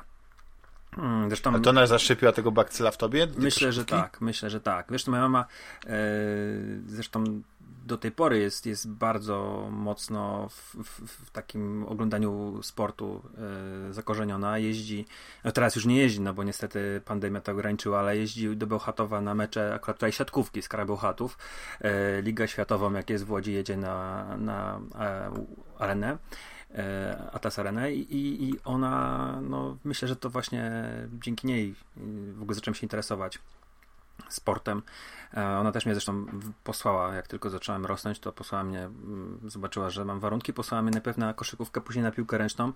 E, to było 5 treningów tygodniowo, więc, więc jestem jej za to bardzo wdzięczny. Natomiast mm, ja swój pierwszy podcast nagrałem w 2011 roku. Uuu, to też jesteś taki nie, nie tam jakiś ten, no. 10 lat już. Młody stary. 30 września było opublikowane. On był nagrywany jakoś tam wcześniej. Ale próby w ogóle, w ogóle myślę, żeby nagrywać podcast, kiełkowały zdecydowanie wcześniej. Mm, w momencie, kiedy Godaj wystartował zaraz, ze zaraz swoim po, projektem. Po, po, komunii, pierwszej komunii. Nie, nie, nie, ale. Kupiłeś sobie zegarek i mikrofon. Pamiętam, kiedy Godaj wystartował z tym B180, ale w ogóle on otworzył mi oczy coś takiego jak podcasting jest. I, i, i były, były próby mm, nagrywania ale ja się wtedy jakoś chyba bardziej czułem w słowie pisanym mm, i, i chyba też czasu brakowało i chęci, ale gdzieś tak y, powiedzmy ostatnie 5 lat, no to już tam regularnie mm, jest nagrywane. I, I, już mówiłem to przy okazji podsumowania 2020 roku. Ja na Fantasmagierię trafiłem dzięki e, Grysławowi, Rysławowi, bo mm, to jest zabawna sprawa. Ja w ogóle szukałem bardzo mocno informacji o grze, którą miałem jako jedyną oryginalną na Amigę. E, w 1994 roku dostałem Amigę na komunię i miałem grę o ninja i nie wiedziałem, co to za gra była. I trafiłem na loading. Grysław był chyba w odcinku pierwszy raz e, i leciałem po kolei po prostu. Liczyłem, że gdzieś ta, ta gra się pojawi. Mm, Grysław, Rysław był, był w odcinku chyba o przygodówkach LucasArtu pierwszy raz, prawda? Dobrze pamiętam? Czy wcześniej też byłeś jeszcze? Nie, nie mam pojęcia, kiedy pojawiłem się po raz pierwszy w loadingu. Nie wiem. Dawno temu. Chyba wcześniej jeszcze. A kurczę, tak naprawdę no to był chyba powiem, bo zupełnie tego nie Przygodówki to był pierwszy sezon, to był piąty odcinek albo coś takiego, więc to, to, to, to, to był sam początek. Eee, ale właśnie e, później był Bloodborne. Jakoś tak się zbiegło, że obejrzałem te odcinki z tobą. Ja cię już kojarzyłem z, z jakichś tam pojedynczych mm, z poligami e, odcinków, bo znowu ja znam się z Konradem Hildebrandem, który był długo mhm. e, naczelnym po, po mm, tak, tak. Mhm. po Piotrku. Dobrze mówię? Tak. Tak. E, I... Ja taką fajną stronę kiedyś chyba e, Konrad, e, o komiksach. Motyw drogi. Nie... Motyw drogi, tak, tak. tak. Przez z, Łukaszem Babielem, który teraz jest szefem QA w tym, w CD Projekcie. Mm. Wszyscy kurczę, oprócz mnie karierę w życiu zrobili, no szkurne mój. I, I akurat z, z, z Konradem to się też kupę lat znałem, bo on tworzył wcześniej, jeszcze przed motywem drogi, taki komiks internetowy z Przemkiem Pawełkiem. Ke K-Comics, nie wiem czy kojarzycie. I w ten sposób się poznaliśmy. Mhm. I właśnie trafiłem na odcinek, gdzie był Kuldan, był Rysław i był Damian i zaczynaliście mówić o Bloodborne, a ja bardzo chciałem w tę grę zagrać. I, I wysłuchałem tego i mówię, o kurczę, tutaj jest gościu z poligatki i gościu z loadingu, nie? To ja mówię, to będę go słuchał, tego podcastu, ale trochę jeszcze czasu minęło, zanim, zanim zacząłem aktywniej i w każdy odcinek i tam cofać się do archiwaliów. Mm. Ojej, dziękuję. No ale to tak naprawdę myślę, że gdybym, mm, gdybym gdybym nie trafił na akurat, myślę, nie, może trafiłbym na Fantasmagierię, ale na przykład ja bardzo niewiele zostawałem z podcastami takimi cyklicznymi. E, raczej, raczej zawsze, do, do, pewnego momentu ja tematycznie podchodziłem do wyboru podcastów. Potrzebowałem posłuchać wywiadu z jakimś reżyserem, to słuchałem jednego odcinka konkretnego i już na przykład do podcastu, który mimo tego odcinka z wywiadu z tym reżyserem był bardzo ciekawy, jakimś bry, brytyjski czy angielski, angielski podcast, amerykański, to ja już później do tego podcastu nie wracałem. I, i, a zostałem z Fantasmagierią i jako chyba jedynym polskim podcastem o grach, później Grysław, tak, bo, bo chcąc nie chcąc, no to, to traktowałem to jako takie... My jesteśmy jedno uniwersum. uniwersum, tak, ale tak jest. generalnie jest taki zabawny mem, gdzie e, chłopak siedzi z lodem przy lodówce, takiej mm, zamrażalce z lodami. Na tej zamrażalce są zdjęcia dzieciaków, które jedzą lody, się śmieją, się śmieje do nich i podpis jest taki. To ja, kiedy słucham podcastów, nie? Tak, e, że, że wiesz, że właśnie zacząłem słuchać, bo po prostu mm, atmosfera i, i, i e, w jakiś tam sposób mm, budowanie e, relacji z słuchaczem, ale między sobą odpowiadała mi bardzo i, i do tego mówię, tak poszło, że loading Fantasmagieria Grysław. E, I to jest tak naprawdę jedyne, co, co słucham poza, poza konglomeratem z polskich podcastów. Bardzo, bardzo niewiele, bardzo ograniczony e, jestem, jeżeli chodzi o, o nasze e, rodzime poletko, a tych podcastów jest naprawdę bardzo dużo. Tylko, że ja mam problem, bo, bo, staram się wyłapywać, słuchać co jakiś czas czegoś i tutaj wrócę do tego, co ty mówiłeś, Jules, że to jest jakaś awangarda, że się na tym nie zarabia, że nie ma patronajta, że to jest, no to jest hobbystyczne i ja mam takie wrażenie, że właśnie te hobbystyczne podcasty, one mają większą wartość dodaną niż te komercyjne. Jasne, fajnie jest zarabiać na hobby, chociaż z drugiej strony w pewnym momencie to się przestaje być już hobby. E, bo ja miałem takie doświadczenia, że e, w ogóle miałem jako jeden z pierwszych w Polsce blog o piwach. E, to było, kurde, z paręnaście lat temu. panem Tomaszem? Oczywiście, że tak. Koper, który startował mniej więcej jak, jak ja. E... Czy plagiator? Nie, nie, absolutnie. Było bardzo niewiele osób, które o tym pisało, bo wtedy w Polsce w ogóle nie było piw e, tak naprawdę kraftowych. To ja pamiętam. A to ty jak... jesteś, rozumiem, e... to ty jesteś smakoszem piw kraftowych? Byłem. Chwileczkę, przed chwilą mówiłeś, że nie pijesz No ale nie, nie, słuchajcie, słuchajcie. Ja, ja mówiłem, że nie pijesz Narracja się rozpada. Oj, oj, że ktoś mu powiedział, że coś tutaj chwiejnym krokiem wracasz do domu. Nie, nie, nie, absolutnie. Oj, oj. Nie piję dwa ale, lata. Nie, przepraszam, nie, nie, nie, przepraszam, słuchajcie, Rafał jest usprawiedliwiony. No, piwo to nie jest alkohol. Tak, ale wiecie co? E, ja pamiętam, kiedy Pinta pierwszą warkę e, ataku chmielu wypuściła i ja ją piłem. Do czego zmierzam? Wtedy jeszcze nie było prawie praktycznie w Polsce tego piwowarstwa domowego i, i ja wtedy wystartowałem z blogiem, będąc biednym studentem. Po prostu ja na tym blogu pisałem o browarach, e, piwach z browaru łódzkiego, jakichś regionalnych, Piotrków Trybunalski, Sierac, Łask. E, jeździłem, bo to w, byłem studentem, więc... Nie, nie, może nie po, nie po browarach, ale, ale jeździłem... Ale uważyłeś... Po... Nie, nie, nigdy nie ale ważyłem, nigdy nie ważyłem. Nie, nie bawiłem się w to, nie, nie ważyłem. No to ja się muszę pochwalić, bo ja uważyłem parę war. No to pięknie.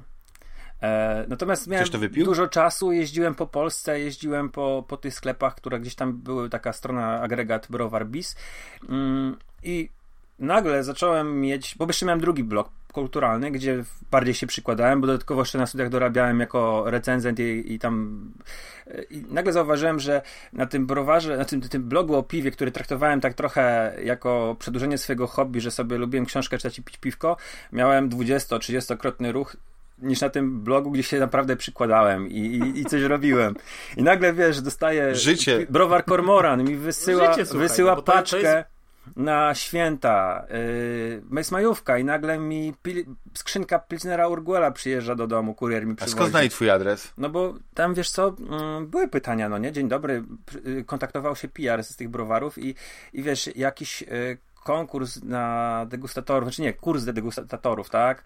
E, I to wszystko było w pewnym momencie y, no jakoś tak, nie wiem, po prostu zniechęciło mnie to, że, znaczy nie, nie że, dostaję za darmo Aha, rzeczy, tylko sukces. Po prostu piwo Ale zobacz, jaki ambitny człowiek. W momencie, kiedy zaczął odnosić sukces, powiedział, że to że nie, nie, nie to nie dla mnie. Wiesz, nie o to chodzi. Chodzi o to, że niekoniecznie chciałem być... Yy częścią, częścią, wiesz... Ja wolę ten kulturalny blog, wiesz, tutaj... Oczywiście, że tak. pisać o Bergmana, kinie i tam zajmować... Ale nie, taki, taki miałem sposób myślenia. Niekoniecznie chciałem, bo wiesz, dostawałem na przykład e, Świat skrzynkę, kobiet. znaczy skrzynkę taką drewnianą skrzynkę, tam były cztery piwa na przykład i niekoniecznie ja miałem ochotę... wyobrazić, jak ty czytałeś te książki po tych, po ty, bo ty powiedziałeś, że... No bo ja piłem piwko i czytałem książkę. To nie jest tak, że jak wypijesz jedno piwo, to nagle nie, nie możesz widzieć literek, nie?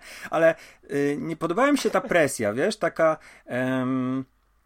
Bo dorabiałem sobie czytając książki i pisząc tam o literaturze i to, to była, w miarę Oni kazali ci wypić tą skrzynkę piwa? O tą, o tą presję chodziło? Nie, chodziło mi o to, że wiesz, że y, Właśnie, że muszę to wypić, na przykład, wiesz, no niekoniecznie miałem ochotę, a oni mieli premierę na przykład za 2-3 dni.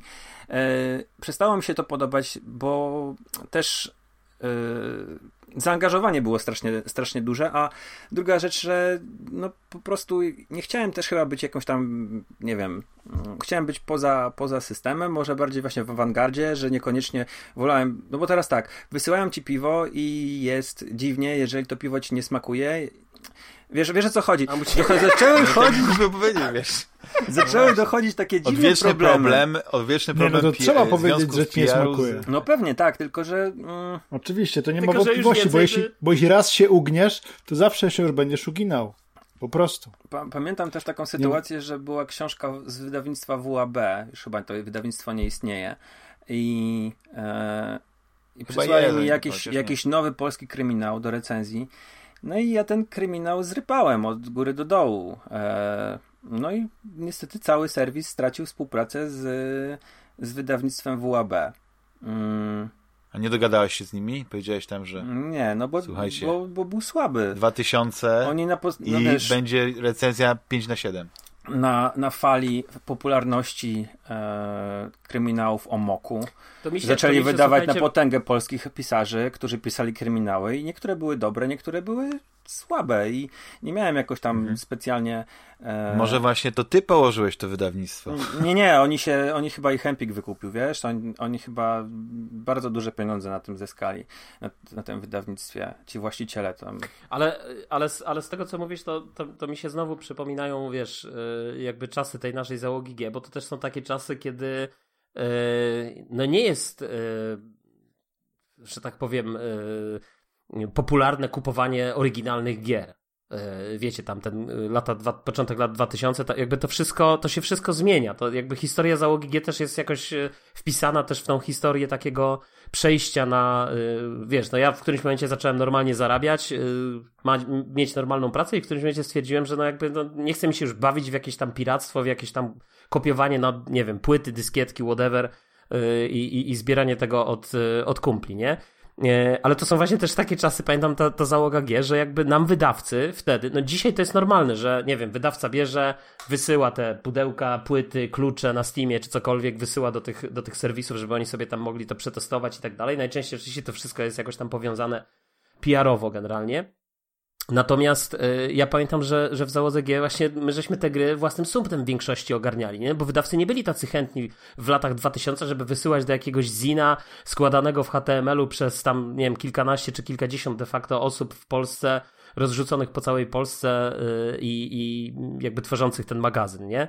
No i to rzeczywiście było takie w pełni niezależne, bo nam nikt nie mógł przyjść i powiedzieć, no słuchajcie, no jakby wiecie, nie podoba nam się wasza recenzja, tak? A pamiętam, że jak, jak czasem jakby robiło się takie, tak, już w tej jakby takiej późniejszy, na późniejszym etapie załogi, to pamiętam, że były takie sytuacje, że wiecie, na przykład na okładkę dawaliśmy mafię i mafię nam, pamiętam pierwszą mafię nam udostępniła już nie pamiętam wtedy, kto był, czy, czy to już Cenega, czy Plate, tak, dokładnie, bo to jakoś tam się zmieniało, ten, ten e, któryś z tych wydawców. I ja pamiętam, słuchajcie, z Mafią to też była ciekawa historia, bo ja pamiętam, że y, chyba właśnie jakąś taką alfę dostaliśmy do redakcji, ja chyba pisałem recenzję tej gry i pamiętam, że mi się tak strasznie spodobała, że yy, chyba w, gdzieś tak, w, nie wiem, po jednej trzeciej gry przestałem w to grać i stwierdziłem, że kupuję sobie normalnie pudełko, wersję pudełkową. Ja sobie na premierę kupiłem wersję oryginalną pudełkową, pamiętam w Empiku na Marszałkowskiej w Warszawie. Jeszcze jakiś plakat mi dali wtedy, bo na półce nie leżało, a, a gdzieś tam było. Natomiast no, Także, także tak sobie myślę, że wiesz, że y, no niestety, no, jakby ten, to nie jest tak, że, że te serwisy, wiesz, ja, ja jestem daleki od tego, żeby powiedzieć, że ym, wydawcy gdzieś tam płacili, czy się dogadywali, nie, ale ale no, no ta, tak jak mówisz, to były takie czasy, że są i wiesz, trochę tak, trochę tak. Wiesz, dokładnie. jest bardzo dużo ludzi, którzy się zna, to wiesz, to, to cały czas jakby przeplata się ten świat. No, wiele osób, które pracowało wcześniej w magazynach, Teraz jest, e, teraz pracuję na przykład, nie wiem, czy w PR-ze, czy, czy w ogóle nawet e, tworzę gry, więc jakby pamiętam Wiesz, ja pamiętam, kolegach. że w, w, czasach, słuchaj, ja pamiętam, że w czasach załogi G to też było tak, że e, nie mogę teraz opowiadać o tych różnych anegdotach, ale co, w każdym razie pamiętam, że w czasach załogi G to było rzeczywiście tak, że my, wiesz, czasem nas zapraszał CD Projekt yy, w Warszawie. Pamiętam, że była jakaś taka gra gangsterska.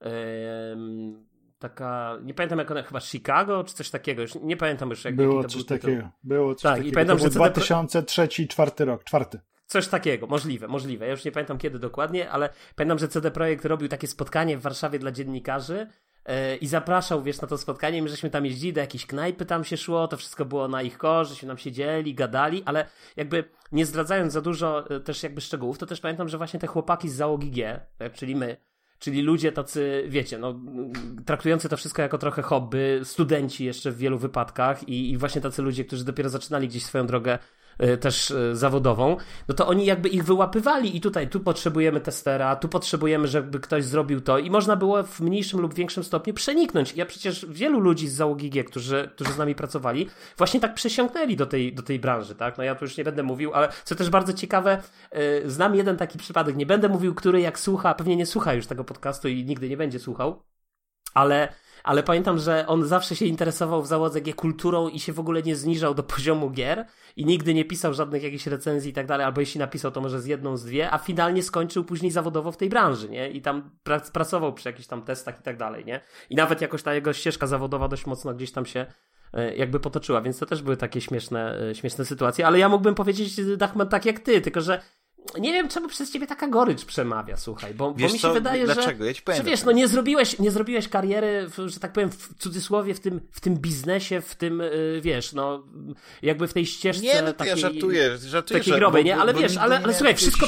Był taki ale posłuchaj, wszystko przed tobą, ale ja, hmm. wiesz, ale wszystko przed tobą, słuchaj, bo mi się wydaje, że ja cały tak. czas myślę, myśląc o fantasmagierii i jakby o tym kapitale, który zbierasz, wiesz, bo ja to tak mówię, nawet nie bez kozery, nie? W tym sensie, że jakby ja na przykład mogę o sobie powiedzieć, że jestem taki, wiesz, ja, tutaj się zapalam, szybko się zapalam i szybko spalam, nie? Tu jakiś tam gamehot, tu jakiś, wiesz, to są takie strzały, nie? Które gdzieś tam się, ja nie, ucz, nie, nie mam takiej, takiego samozaparcia, żeby, wiesz, tworzyć coś i jakby robić to cyklicznie i tak dalej, nie? A ty zobacz, stary, prowadzisz fantasmagierię i ta fantasmagieria sobie jakby, okej, okay, no Rysław tak samo, tak, tak? ale no, widzisz, też, ja też działa tutaj, wiesz, w tym, w tym zakresie, no. Jaki miał Rafał wiele lat temu.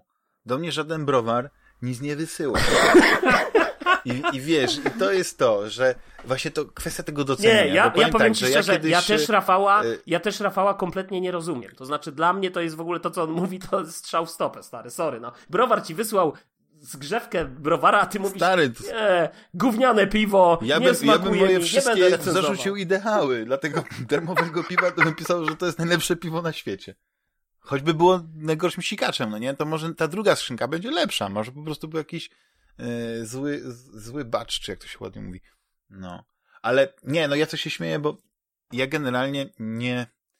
I to jest coś, co... Yy, no wiesz, co ale ja się tu powiem jedną rzecz. Mają, Patrzcie, yy, no. tutaj Rysław jest kojarzony z Grysławem, z Poligatką, e, Damian z Fantasmagierią, Jules z Fantasmagieria, Załoga G, e, Gamehot i wiesz, niekoniecznie ja chciałem być kojarzony z piwskiem. Też weź sobie to pod uwagę, nie? Że nawet jeżeli nie miałem jakiejś tam ambicji, żeby być jakąś rozpoznawalną osobą w internecie, to niekoniecznie e, chciałem, żeby moje życie no zaczęło tak, się widzisz... całe, tylko całkowicie być opanowane. Na pana Tomasza. Pan Tomasz zrobił na tym i na swoi, swoich umiejętnościach, i na swoim nosie, i na swoim smaku zrobił no bardzo chyba tak. znany i popularny y, format. Mhm, ale niekoniecznie ja chciałem to, to, robić. To, słuchajcie, prostu, no... przepraszam, czy to, czy to okay. Ale jest jeszcze tak? połączenie, bo chciałem tylko powiedzieć jedną rzecz. Y, y, Juliusz, zanim, zanim jest generalnie taka, y, taki kanał na YouTubie, który połączył te pasje. Granie Piwa po alkoholu? Gier, nie, piwna recenzja. Aha. Ale chodzi mi o to, że to jest właśnie taki kanał, który połączyłby, te, te, który, który jest jakby połączeniem tych dwóch pasji. Najpierw zaczyna się od recenzji krótkiej piwa, a później e, taka ciekawa recenzja gry. I to nie jest taki, taki podchmielony podcast, to, e, czy, czy jakaś taka audycja wideo, czy, czy, czy program, tylko coś takiego właśnie, e, mogę powiedzieć, że na, na poziomie. I, i e, w takim razie możemy tutaj wprowadzić taki kącik, na przykład piwosza. Tego jeszcze nie było. Fantasmagii. Na koniec odcinka będzie polecenie jakiegoś dobrego, kraftowego piwa. Co wy na to? To oczywiście nie teraz, jak w przyszłości, tak mówię. No ale to wiesz, na mnie nie licz, bo ja ci nie pomogę. Już to chyba, że jakieś, wiesz, ja właśnie starsze na piwa, które, które, które pamiętam, że były dobre, to, to rzeczywiście mogę, mogę coś tam o nich powiedzieć, natomiast ja już tym, tego nie robię już kupę lat, no. Hmm. Czy musiałbyś zacząć pić od Ale to ty już, ty już w ogóle nie pijesz i nigdy nie będziesz pił, czy, czy to jest... Eee, nie piję, nie piję i nie wiem, czy będę pił, natomiast za tą chwilę nie piję i, i w ogóle nie piję. Panowie, y, to ja bym taki mam temacie, bo tak zastanawiałem się, o czym będziemy rozmawiać, tak sobie myślałem, że tyle lat minęło i, tak, i, i była taka propozycja, żeby na przykład, nie wiem, wymienić jakąś taką grę ostatnich, tak powiedzmy, 14 lat, mniej więcej w, w zaokrągleniu, która, którą uważacie za taką wyjątkową, najważniejszą, najlepszą, taką, która, która przejdzie do historii I tak sobie pomyślałem, że to nie musi być gra w tym ostatnio graliście, to może być właśnie gra z początków, e, nie wiem, e, generacji 360, PlayStation 3. I czy macie jakieś wspomnienia na przykład z nią związane? Na przykład wspomnienia związane z tą grą i z tym, jak granie na przykład na konsoli się rozwijało. I, I nie wiem, kto chciałby zacząć Juliuszu, ty? Bo ty miałeś chyba jakieś nawet kilka gier przygotowanych. Pytałeś się nawet, czy planszówka może być. Ja? Więc nie, ale ja, ja się tylko, ja się ty, nie, ja się tylko pytałem. Nie, wiesz co, myślałem za bardzo... Yy, myślałem, jak, yy, yy, jaką ewentualnie planszówkę mógłbym wymienić. Znaczy, grę to chyba bym, tylko wiesz, tu bym się wahał, bo to zależy jeszcze od czasu. To ja bym powiedział albo Red Dead Redemption, i teraz nie wiem, czy jedynka, czy dwójka, ale to wydaje mi się, że bez znaczenia. Yy, albo Bioshock generalnie. Tylko, że nie wiem, czy Bioshock się mieści w tym przedziale czasowym, o którym mówisz. Przynajmniej mieści dla się, mnie, z jakby z mojej perspektywy. Znaczy nie, on znaczy teoretycznie, teoretycznie on, on jest, bo to jest Chyba Bioshock to jest 2000... Tak, to, to ja nie wiem, czy on się mieści. Stary, wiesz, to, no, tak, tak, jak sobie no, myślę. No. Ale to, to w takim razie Red, zrobić... dla mnie myślę, że dla mnie myślę, że to będzie Red Dead Redemption, słuchaj. Nie wiem, jedna, pierwsza, druga część. Druga na pewno. Mhm. A pierwsza to nie wiem, czy ja w ogóle myślałem. Nie, to, co tu o... można więcej powiedzieć, no bo to jest, wiesz, no to jest jakby wszyscy znamy mainstreamowy tytuł i wiesz. I... Książki o nie napisane. Ja zawsze byłem, wiesz, ja zawsze byłem fanem, pamiętam, tak jak ja się, wiesz, tak jak powiedzmy ta kinematografia to jest jakby mój taki duży konik tutaj, nie? I wiesz, i ja zawsze byłem fanem takich filmów, które zawsze takim, takim sztandarowym mm, przykładem, który, który ja zawsze lubię podawać, to jest, e, to są Urodzeni Mordercy Olivera Stone'a, bo to jest dla mnie film, który z jednej strony łączy e, genialną realizację, wiesz, film jest po prostu zmontowany, sfotografowany, jakby tam, nie wiem, żonglowanie konwencjami, jakby to wszystko tam jest, tam jest świetny scenariusz i z jednej strony można na ten film patrzeć tylko i wyłącznie przez pryzmat, no dobra, no leją się po mordach i wiesz, i tam jest jakaś powiedzmy fabuła, yy, że tak powiem gangsterska, czy gangsterska może nie, ale yy, jakaś tam sensacyjna, a z, a z drugiej strony jednak jest to film, który y, ma też y, jakby, no, można go interpretować na tysiące różnych sposobów, wiesz, y, jakby cały czas jest aktualny, cały czas można do niego wracać i tak dalej. Czyli to jest jakby takie połączenie kina efekciarskiego z, z takim kinem, które właśnie też ma coś więcej do powiedzenia, z jakąś taką wypowiedzią twórczą, która ma coś więcej do powiedzenia. Więc ja, ja nigdy nie byłem fanem, wiesz, takich gier e, jak na przykład The Path ja rozumiem, że to jest świetna gra pod względem właśnie tak, tej, tej warstwy takiej intelektualnej, no ale jednak ta warstwa stricte gamingowa, czy powiedzmy taka, ja się od niej odbijam. To sterowanie, to wszystko to są, wiesz, jakby rozumiem, że to są narzędzia i, i to jest jakoś tam stworzone w taki sposób, żeby gdzieś tam y, budowało jakiś efekt. Jak, jak najbardziej to rozumiem, ale wydaje mi się, że też tam są po prostu pewne niedoskonałości techniczne.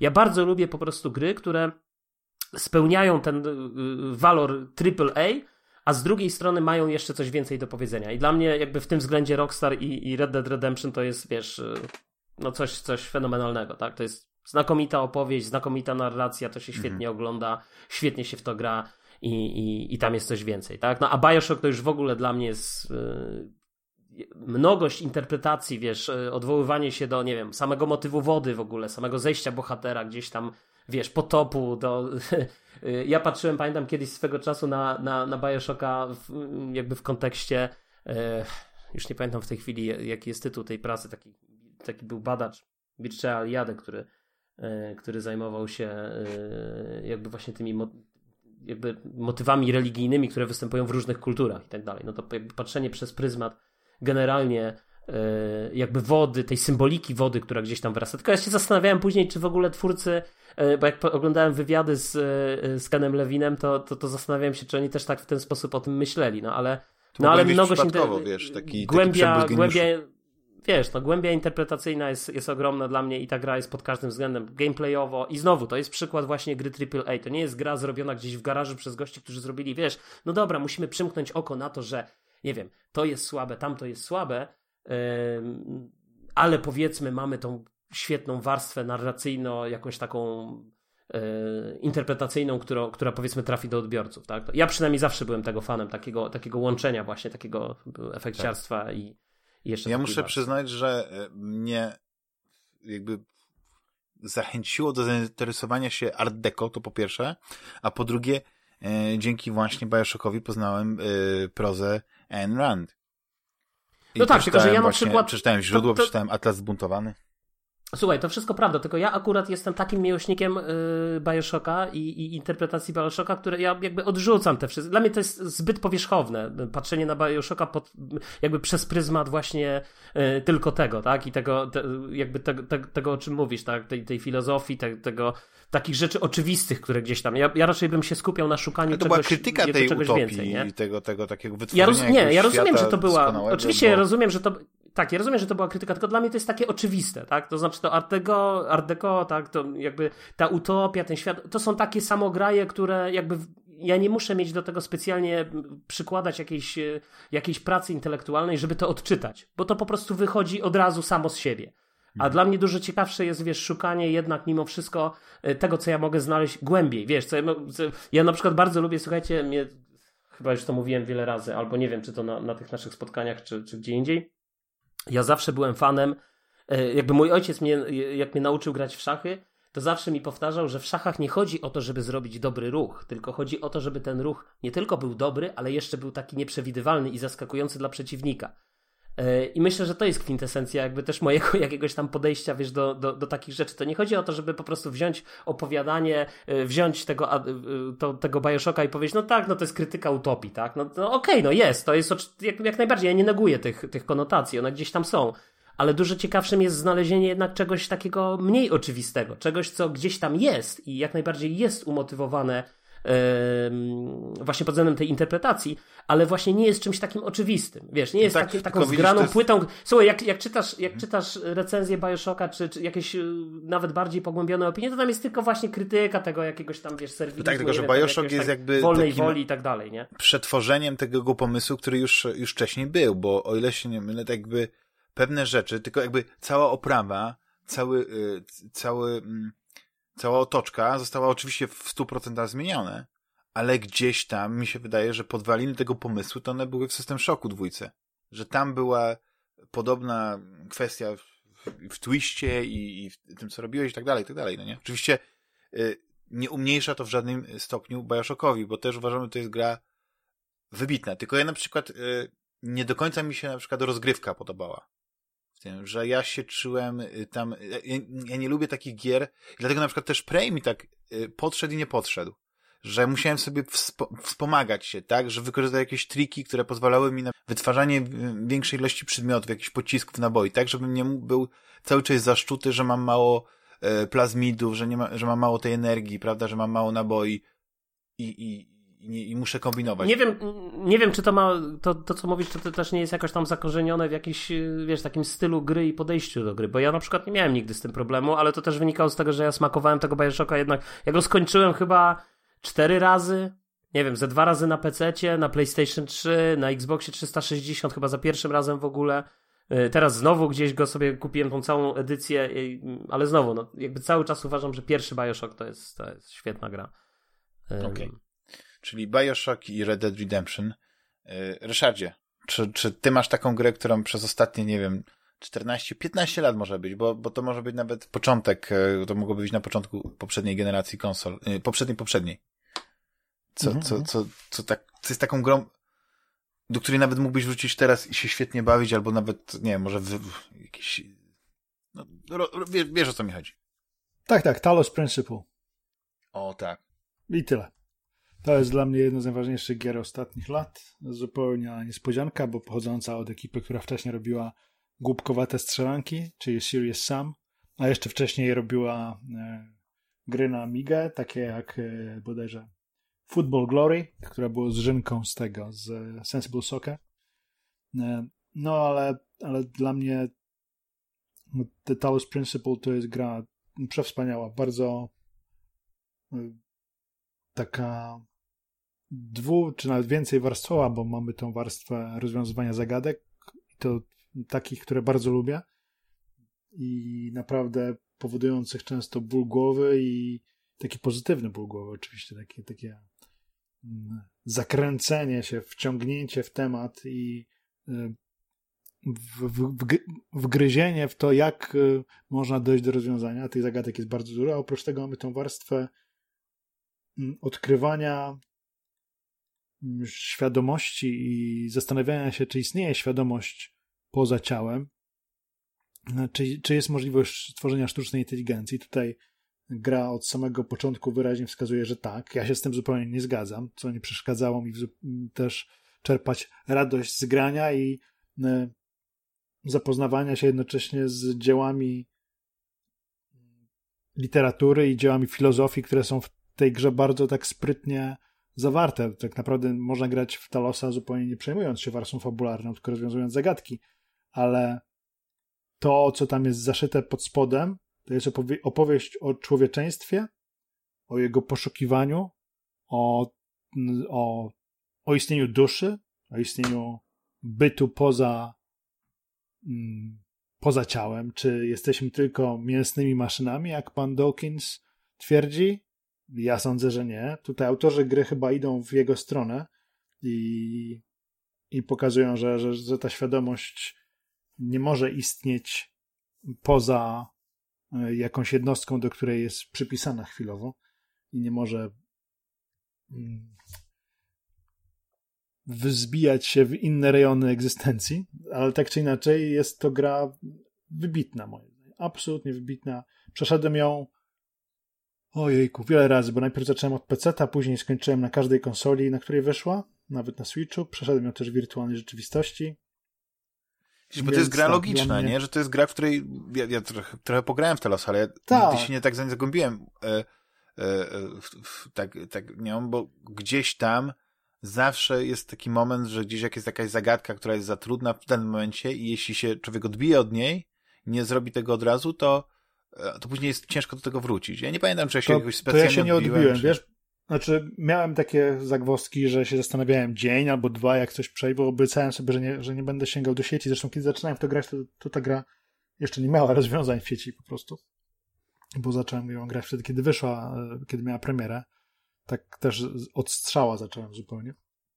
W sensie nie, nie wiedząc czego się, spo, czego się spodziewać. Wiem, że będą zagadki logiczne tego typu jak lubię, no i, i się tak wciągnąłem, że przeszedłem ją.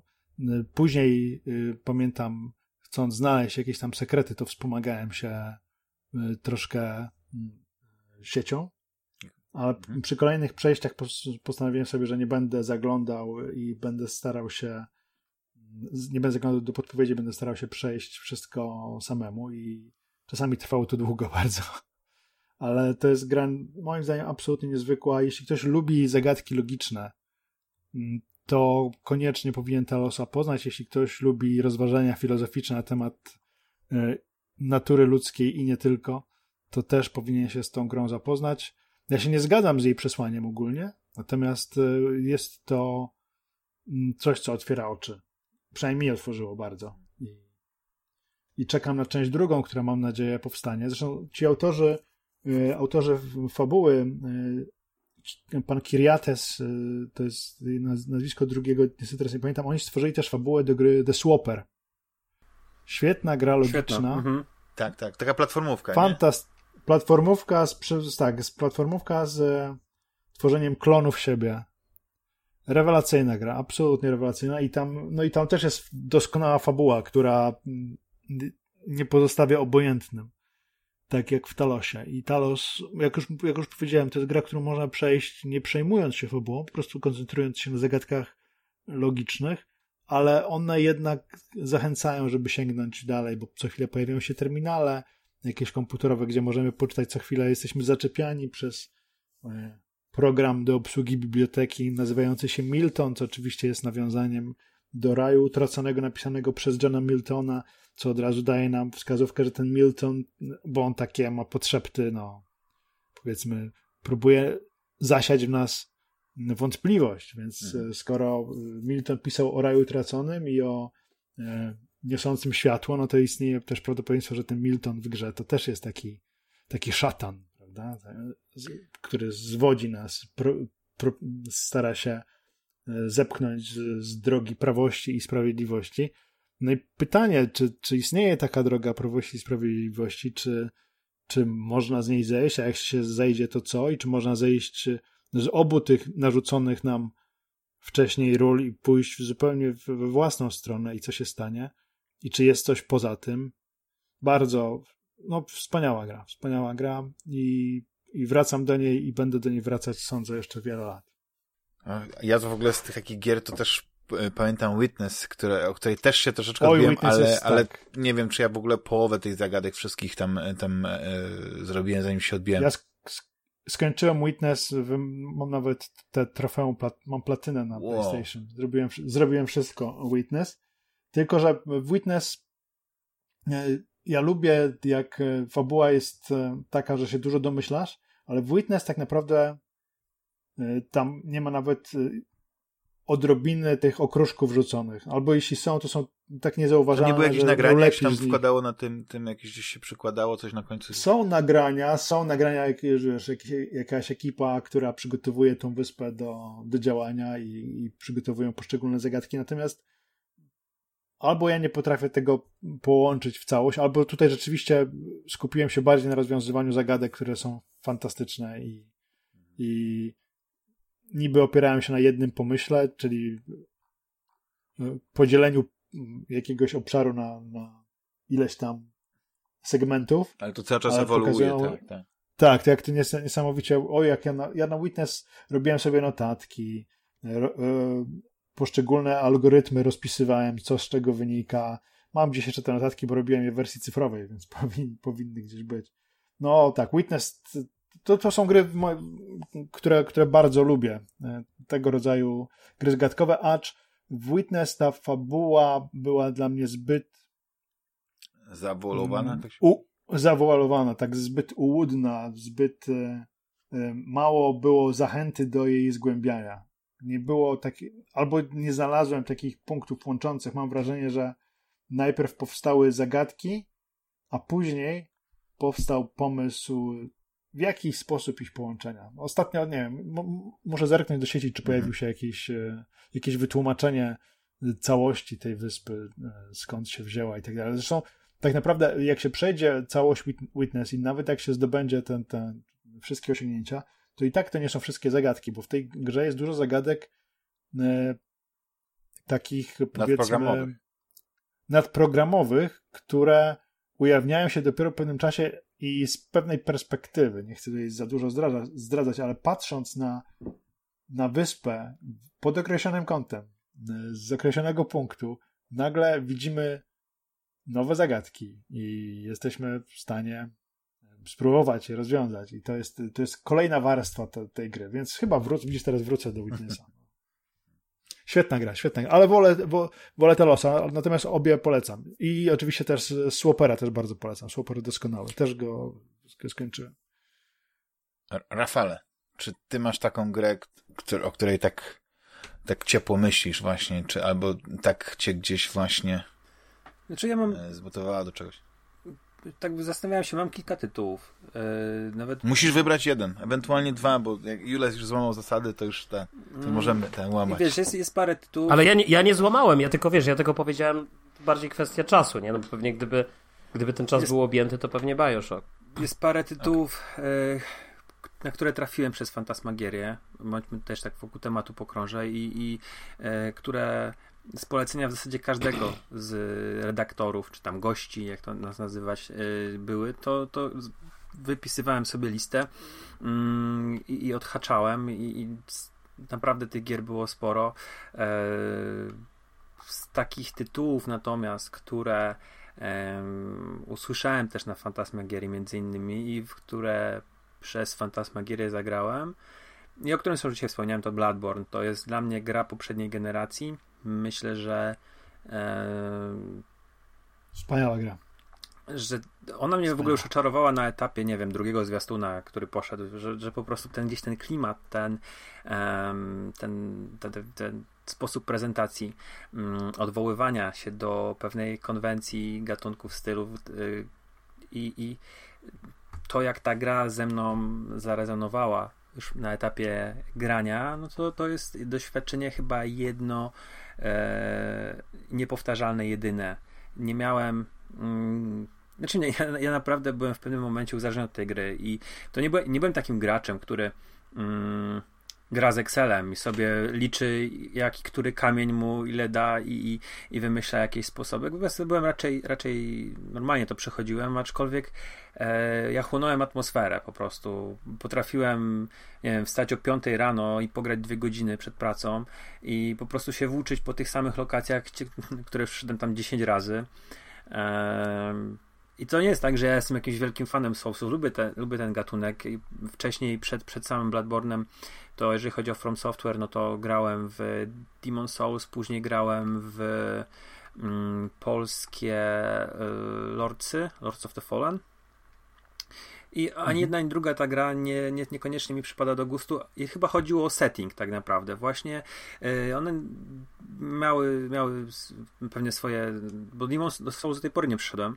Yy, Lordców również, one mają pewne swoje wielkie zalety i wady i Bloodborne też ma jakieś tam wady, które, yy, które są, są pewnie dla niektórych nie do przeskoczenia. Mnie się udało ten poziom trudności okiełznać i ja yy, byłem zafascynowany w ogóle tym pomysłem, że to całe Jarnam jest zbudowane na starym Jarnam, że ci wszyscy bogowie, sny, Lovecraft, yy, kosmici, no kurde, absolutnie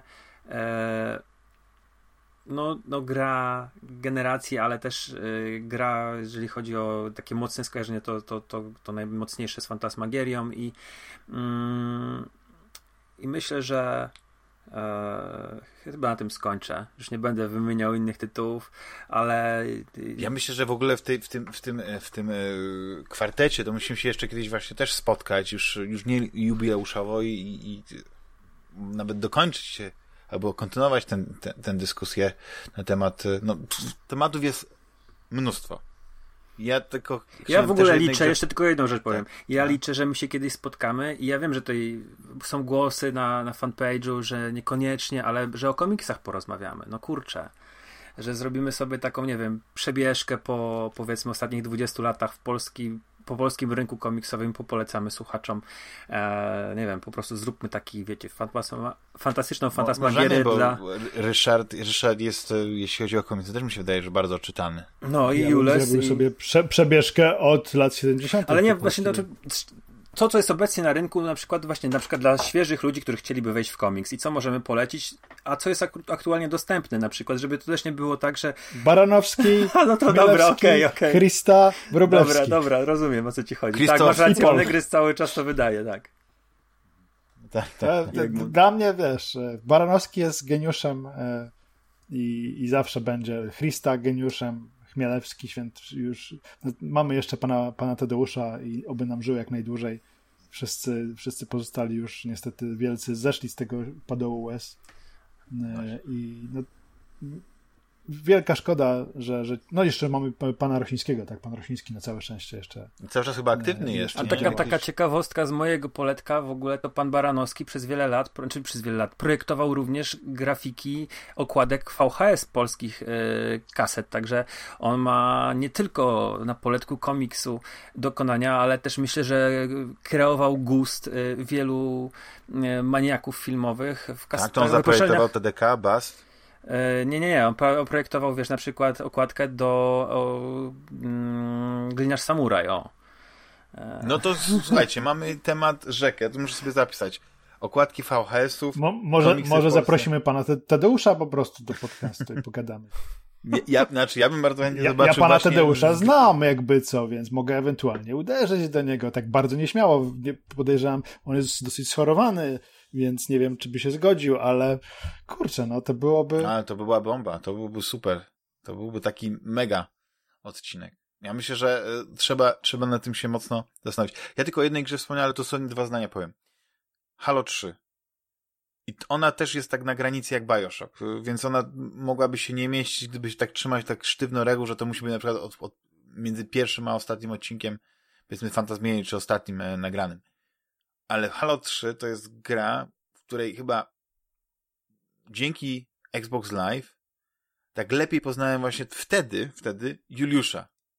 I też jeszcze pamiętam, że dzięki Xbox Live po raz pierwszy, po raz pierwszy też pojawiło się e, wtedy e, ksywka Rysława na Xbox Live. Tylko, że wtedy akurat pojawiła się chyba w kontekście albo Gearsów, albo coś, y, coś w tym stylu. Ja, ja, ja, ja byłem team Gears of War do tej tak. pory, do Halo się jakoś nie jestem tak. w stanie przekonać, A, ale Ja pamiętam, bo, bo, bo Pawła, Pawła Jawora, który też kilka razy w Fantasmagierii wystąpił, E, no właśnie, Jaworka. No właśnie, się okazało, I że... trzeba jeszcze wspomnieć Piotrka Spychałę przecież, nie? No ja mam nadzieję, że Piotrek Spychała właśnie w tej dogrywce, którą, którą e, jeszcze po tym, po tym, więc jak tutaj skończymy, to jeszcze będzie, mam nadzieję, dogrywka, bo chcę właśnie jeszcze złapać e, i Benka i właśnie Piotka, żeby chociaż z nimi kilka słów zamienić, bo nie udało się właśnie zebrać wszystkich naraz i, i żeby to, e, to dokleić, ale to jest, to jest w ogóle tematów E, związanych właśnie z Xbox Live i o tym, jak się tworzyły znaczy, W ogóle ten Xbox Live, y, tak, tak jak ja pamiętam, słuchaj, to ten Xbox Live to był taki moment, że y, też y, z wieloma osobami i z załogi G, bo to nie tylko z tobą, ale też tam i już nie chcę mówić tam o ksywkach, mm. ale to, to też był taki moment, że żeśmy i grali razem i się dodawali do tych znajomych. W ogóle ten Xbox Live tak. to była jakaś, tak, tak mi się wydaje, taka dość, dość ważna zmiana w gamingu, generalnie tak z perspektywy czasu, jak myślę, wiesz, jak jak, jak to się gdzieś tam pojawiło. No, na, to, to na jest w ogóle temat, to, y, ja myślę, że to nie tylko, i to, nie, wiesz, i to nie tylko same, wiesz, tam achievementy czy coś, bo one oczywiście też na długie lata zdefiniowały, że tak powiem, wiesz, no, to było coś nowego, świeżego, pamiętam, że się grało w gry po to, żeby robić te achievementy stare, to, to, to też była ciekawa no rzecz, tak, nie? Tak. Ale, ale właśnie tak jak mówisz, że to był ten aspekt, że jest Xbox Live i teraz jakby mamy szansę też się znowu jeszcze raz tu złapać. No i tak jak mówisz, to bardzo miłe, że No tak i wtedy też gra, korzystało się z headsetów, bo headset był Tak, z, z tych konsolą. headsetów dziadowskich. A teraz takich, ja tak, na przykład dokładnie. w ogóle nie korzystam z headsetu. Nie chce mi się gadać z, z tym. Ja, nie. ja wolę korzystać na przykład, jak gramy w coś razem, to ja tam czy na Messengerze, czy na Skype'ie się człowiek zdzwania i, i to wszystko. No ale panowie, to naprawdę jest e, e, temat, który boję się, żeby się rozwinął w kolejne jeszcze co najmniej pół godziny e, rozmowy, ale, ale no, ten podcast byłby już za długi. Serdecznie Wam dziękuję, że, e, że jesteście tutaj e, i że nagrywacie Fantasmagierie nie tylko w tym momencie, ale też w przyszłości i w przeszłości nagrywaliście, więc dziękuję Ryszardowi. Dziękuję bardzo. Kolejne 500 poproszę. dziękuję Juszowi. Dzięki. Dziękuję Rafałowi. Dziękuję. I wszystkich naszych drogich słuchaczy zapraszam do kolejnej części już za chwilkę. I tak właśnie skończyła się pierwsza część jubileuszowego odcinka. I pozwólcie, że zanim przejdziemy do kolejnej rozmowy, to chciałem jeszcze raz, tak na spokojnie, mm, podziękować wszystkim słuchaczom Fantasmagierii. Przede wszystkim tym, którzy są niemal od początku, albo od początku e, z najpodcastem. Bardzo dziękuję też ogromnie wszystkim tym osobom, które co roku nie wahają się wesprzeć Fantasmagierii. E, podkreślam to zawsze na każdym kroku, że dla mnie to jest pasja, nagrywanie. To jest czysta przyjemność spotkać się z przyjaciółmi w tym wirtualnym e, studiu, porozmawiać, ale wiadomo, że aspekt finansowy, choć nie ma tutaj znaczenia, ja inwestuję mój czas i w zamian ma tę satysfakcję stworzenia i później jest ta informacja zwrotna od, od was. Zawsze cieszyłem się, że mogłem właśnie na was liczyć i nigdy nie musiałem dokładać do tego interesu. E, jak wiecie, ten moment, w którym e, właśnie zaczęła się, trzeba e, zebrać pieniądze na, na, na serwer, na opłatę na kolejny rok, właśnie się zaczął i będę szalenie wdzięczny za każdy, nawet najmniejszy datek. Możecie to zrobić przez PayPala na adres dachman. Ten adres jest zawsze e, widoczny w postach na stronie internetowej. Oczywiście możecie też skorzystać e, z, z, konta bankowego. Ciężko mi się o tym mówi, bo mm, niełatwo się rozmawia o pieniądzach. E, wiele podcastów, wiele audycji się sprofesjonalizowało, robią to e, no, nie chcę ukrywać, dużo lepiej. Wspierających jest dużo więcej. Mogą sobie dzięki temu pozwolić na lepszy sprzęt, na E, na gry.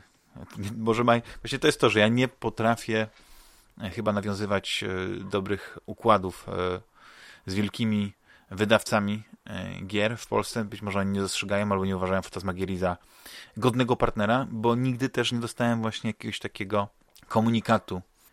Ale cieszę się, że przynajmniej właśnie w aspekcie tego serwera, z tego, tego utrzymania się Fantasmagierii, to jest coś, co nie, nie spędza mi snu z powiek. jeszcze raz wszystkim dziękuję. Oczywiście jak tylko e, zbiórka dobiegnie końca, no to jak zwykle taką właśnie listę sław wszystkich osób, którym los Fantasmagierii nie jest obojętny. Tę listę oczywiście przedstawię w, w odcinku, kiedy już tam zbiórka się zakończy. Śmiałem się, że jakby się okazało, że faktycznie e, udałoby się zebrać trochę więcej, to i zainwestowałbym może w lepszy sprzęt. Jakiś lepszy mikrofon, być może e, coś, co by poprawiło jakość nagrania, e, nie chcę o częstotliwości nagrania, bo to na to akurat e, nie pieniądze, a czas tutaj ma znaczenie. A być może, nie wiem, e, jeśli, jeśli wśród słuchaczy są osoby, które mają fajne dojścia do tych wydawców, nie? może szepnijcie dobre słówko o Fantasmagierii, może powiedzcie im, że jest taki podcast, który, który warto wesprzeć. I e, oczywiście i bardzo się będę z tego e, cieszył, prawda? Każda pomoc jest no, cenna. Co do samych zbiórek, to też sobie pomyślałem, że przez cały okrągły rok i te ekstra fundusze, które by się znalazły na, na, na, na koncie Fantasmagierii, które nie musiałbym wydać na domenę, które nie musiałbym wydać na, na serwer, bo póki co, tak też w rozmowie yy, padło, te, te, te koszty nie są jakieś wysokie, więc nie, nie, nie, nie, nie oczekuję tutaj naprawdę jakichś niesamowitych zbiórek. Yy, to, to może właśnie w takim cyklicznym może nie nawet cyklicznym, ale raz na jakiś czas można zrobić jakąś taką mm, e, zbiórkę, w której motywem przewodnim będzie to, żebym na przykład zapoznał się z jakąś konkretną grą, konkretną książką, filmem.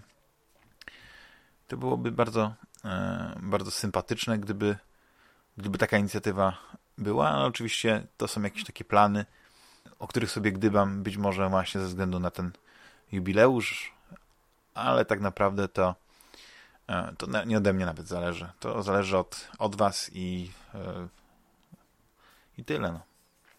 Dobrze, bo przerwa przerwą. Teraz zapraszam was do kolejnej yy, rozmowy i tyle. Witam po przerwie króciutkiej. Ze mną jest teraz Bernard. Czy mi się witaj, Bernardzie? Witaj, Damianie. Witam naszych drogich radiosłuchaczy. Tam, tam, tam.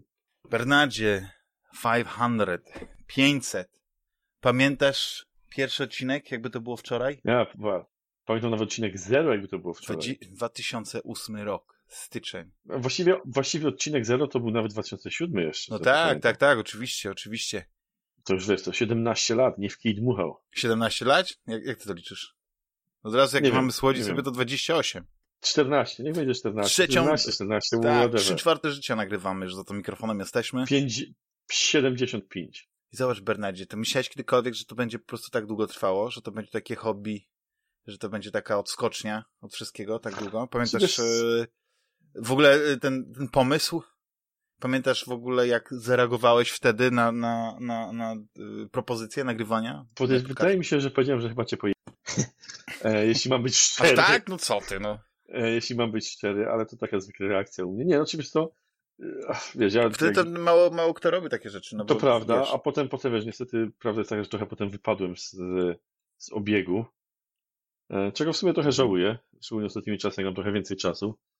E, no ale takie, takie życie układa, nie wiesz, jakśmy zaczynali nagrywać, no, to nikt z, nas, no. nikt z nas nie przewidywał, że będziemy... Ja widzę, jak się moje życie zmieniło, no, wiesz, no dokładnie, każdego, wiesz, wiesz no, dorastamy, to nie jest tak, że mamy 27 plus, jesteśmy kawalerami i możemy sobie robić co chcemy. Jak żeśmy nagrywali pierwszy odcinek, to miałeś 27 lat i byłeś kawalerem, a teraz masz 40 hmm. lat, dwójkę dzieci, żonę, domek, drzewko, zasiana trawa, wszystko, nie? No, ale to śmiesz się, właśnie dosłownie dlatego się tak spóźniłem te kilka minut, bo kończyłem kosić trawę. Wiesz, teraz, teraz już e, tak zgęstniała, że teraz muszę co, co tydzień po prostu, jak tylko jest ładna pogoda, wyschnie trochę, to, to jechać, nie? Jeszcze, jeszcze trochę i, i będę mógł grać w golfa. No widzisz, no to może w golfa to nie wiem, tam, tam u ciebie jak widziałem tę trawę, to taki znaczy, bardziej... Mini, ćwiczyć te rafy, taki bardziej mini, mini, rafy mini golf. Wiesz, driver no. numer 9. No ale jak chcesz kosiłeś trawę, tak. ja ci mówiłem, żebyś zostawił tą sztuczną, mniej, mniej problemów w życiu. Ale wiesz co, taka prawdziwa to jest jednak ładniejsza, to jest jednak natura. To, jest... to zależy, jak masz taką ciężką alergię na trawę jak ja, to to jest jedna wielka upiedliwość, nie? Znaczy ja nienawidzę zapachu ściętej trawy, ale A nie, na szczęście zapach to jest jakiś taki gatunek, że on w ogóle tak mi nie, nie, nie wchodzi, wiesz, nie, nie, nie czuję tego i to jest, No, nie jest łatwo, nie jest łatwo. Yy, Bernardzie, bo to taka okazja, to tak się sobie pomyślałem, że możemy właśnie pogadać yy, nie o jakichś tam pierdołach, co ostatnio żeśmy czytali, grali, oglądali i tak dalej, tylko właśnie tak powspominać. Powspominać, yy, w ogóle masz jakieś wspomnienia związane z Fantasmagierią? Pamiętasz jakieś takie... Yy, wiesz, pomijając, pomijając Heavy Rain, Mhm. którego tego, No to bo- tego. Tak. Czy wiesz co, powiem ci jedną rzeczą, którą zawsze będę pamiętał, jeśli chodzi o Fantasmagiery, to było to, że w, w tych latach 2008, co ja dużo grałem, to ja tylko pamiętam, że, że, że, że jedną z podstawowych rzeczy dla mnie to było premiera wychodzi gry, pobiec, kupić, ograć, żeby na następne nagrywanie być gotowi. No, byliśmy jak teraz te e, podcasty e, popularne, które dostają gry od wydawców, to my żeśmy wszystko z, z własnej kieszeni, ale też było tak, że chyba wtedy gry e, na promocji kosztowały tak dwie trzecie tego. Wiesz co, Co może. Ja jeszcze ale, pamiętam świętej pamięci w cudzysłowie, bo nie wiem, może istnieje jeszcze jako strona internetowa Her Majesty Voice, HMV i tam kupowałem tak mniej więcej za 45 euro nowe tytuły. I wtedy było fajnie, była konkurencja, no. Trochę tak, ale prawda jest też taka, że e, ja zawsze wolałem fakt, żebyśmy sami kupowali gry i, i sami je og- ogrywali i opowiadali. Bo wiesz, mogę zawsze powiedzieć, że na przykład Heavy Rain to jest najbardziej na gra, jaką w życiu grałem, albo że Cyberpunk jest niedopracowany i niedorobiony, albo że, nie wiem, Mass Effect Legendary Edition coś tam, tak? Albo że e, idąc Mhm. Jakąkolwiek grę, nie muszę się martwić tym, że o Jezu, jak powiem coś nie takiego, to wydawca się obrazi, już na mnie wyśle e, plomki albo czegoś nie zrobi. Niech wydawca nas w dupę pocałuje po prostu, wiesz? I, No tak, i uważam, ale- że to zawsze jest fajne. Ja wiem, że wiem, wiem, ja rozumiem, że masz jakiś tam niedosyt e, po tej Znaczy, twojej ja chciałbym, ciężkiej- chciałbym, znaczy ja się cieszę, cieszę się, że, że do tego interesu e, nie dokładam. Bo przez długi czas, pamiętasz, e, to było na twoim, najpierw była Fantasmagieria na twoim serwerze, jakimś tam, e, nie wiem, co tam trzymałeś głównie, jakieś pewnie z bezeceństwa i inne takie to, co się do drukowania rzeczy, snorkeling, te sprawy. I to, to było takie hobby, które wiesz, najwięcej kosztuje czas tak naprawdę, nie? Ten czas jest nas najważniejszy. No ale to byłem w stanie zainwestować, bo, bo ja to zawsze lubię i to tak zawsze podkreślam, że dla mnie robienie fantasmagierii to jest element takiej pracy kreatywnej. Nie maluję obrazów, nie piszę książek, czy tam opowiadań, wiesz, takie rzeczy, które, które e, akurat gdybym rozwinął warsztat, mógłbym na przykład robić, nie? Bo kiedyś tam jakieś tam, mam nadzieję, że nikt tego nie znajdzie, jakieś opowiadania się pisało. Powiem E, tak, Człowiek każdy- też rysował. Każdy z nas ma taką nadzieję, że pewne rzeczy nigdy nie wypłyną, Tak, nie? tak. Nie, miałem kiedyś taki jeden, mm, yy, takie jedno opowiadanie chyba kiedyś napisałem, które najpierw chyba stworzyłem, albo nie pamiętam w którą stronę to było. Najpierw było w klimatach Fallouta, a później je przerobiłem na jakiś konkurs yy, do, chyba do magazynu Portal. Taki było kiedyś, yy, taki, taki papierowy, taki papierowy magazyn był. Chyba Portal.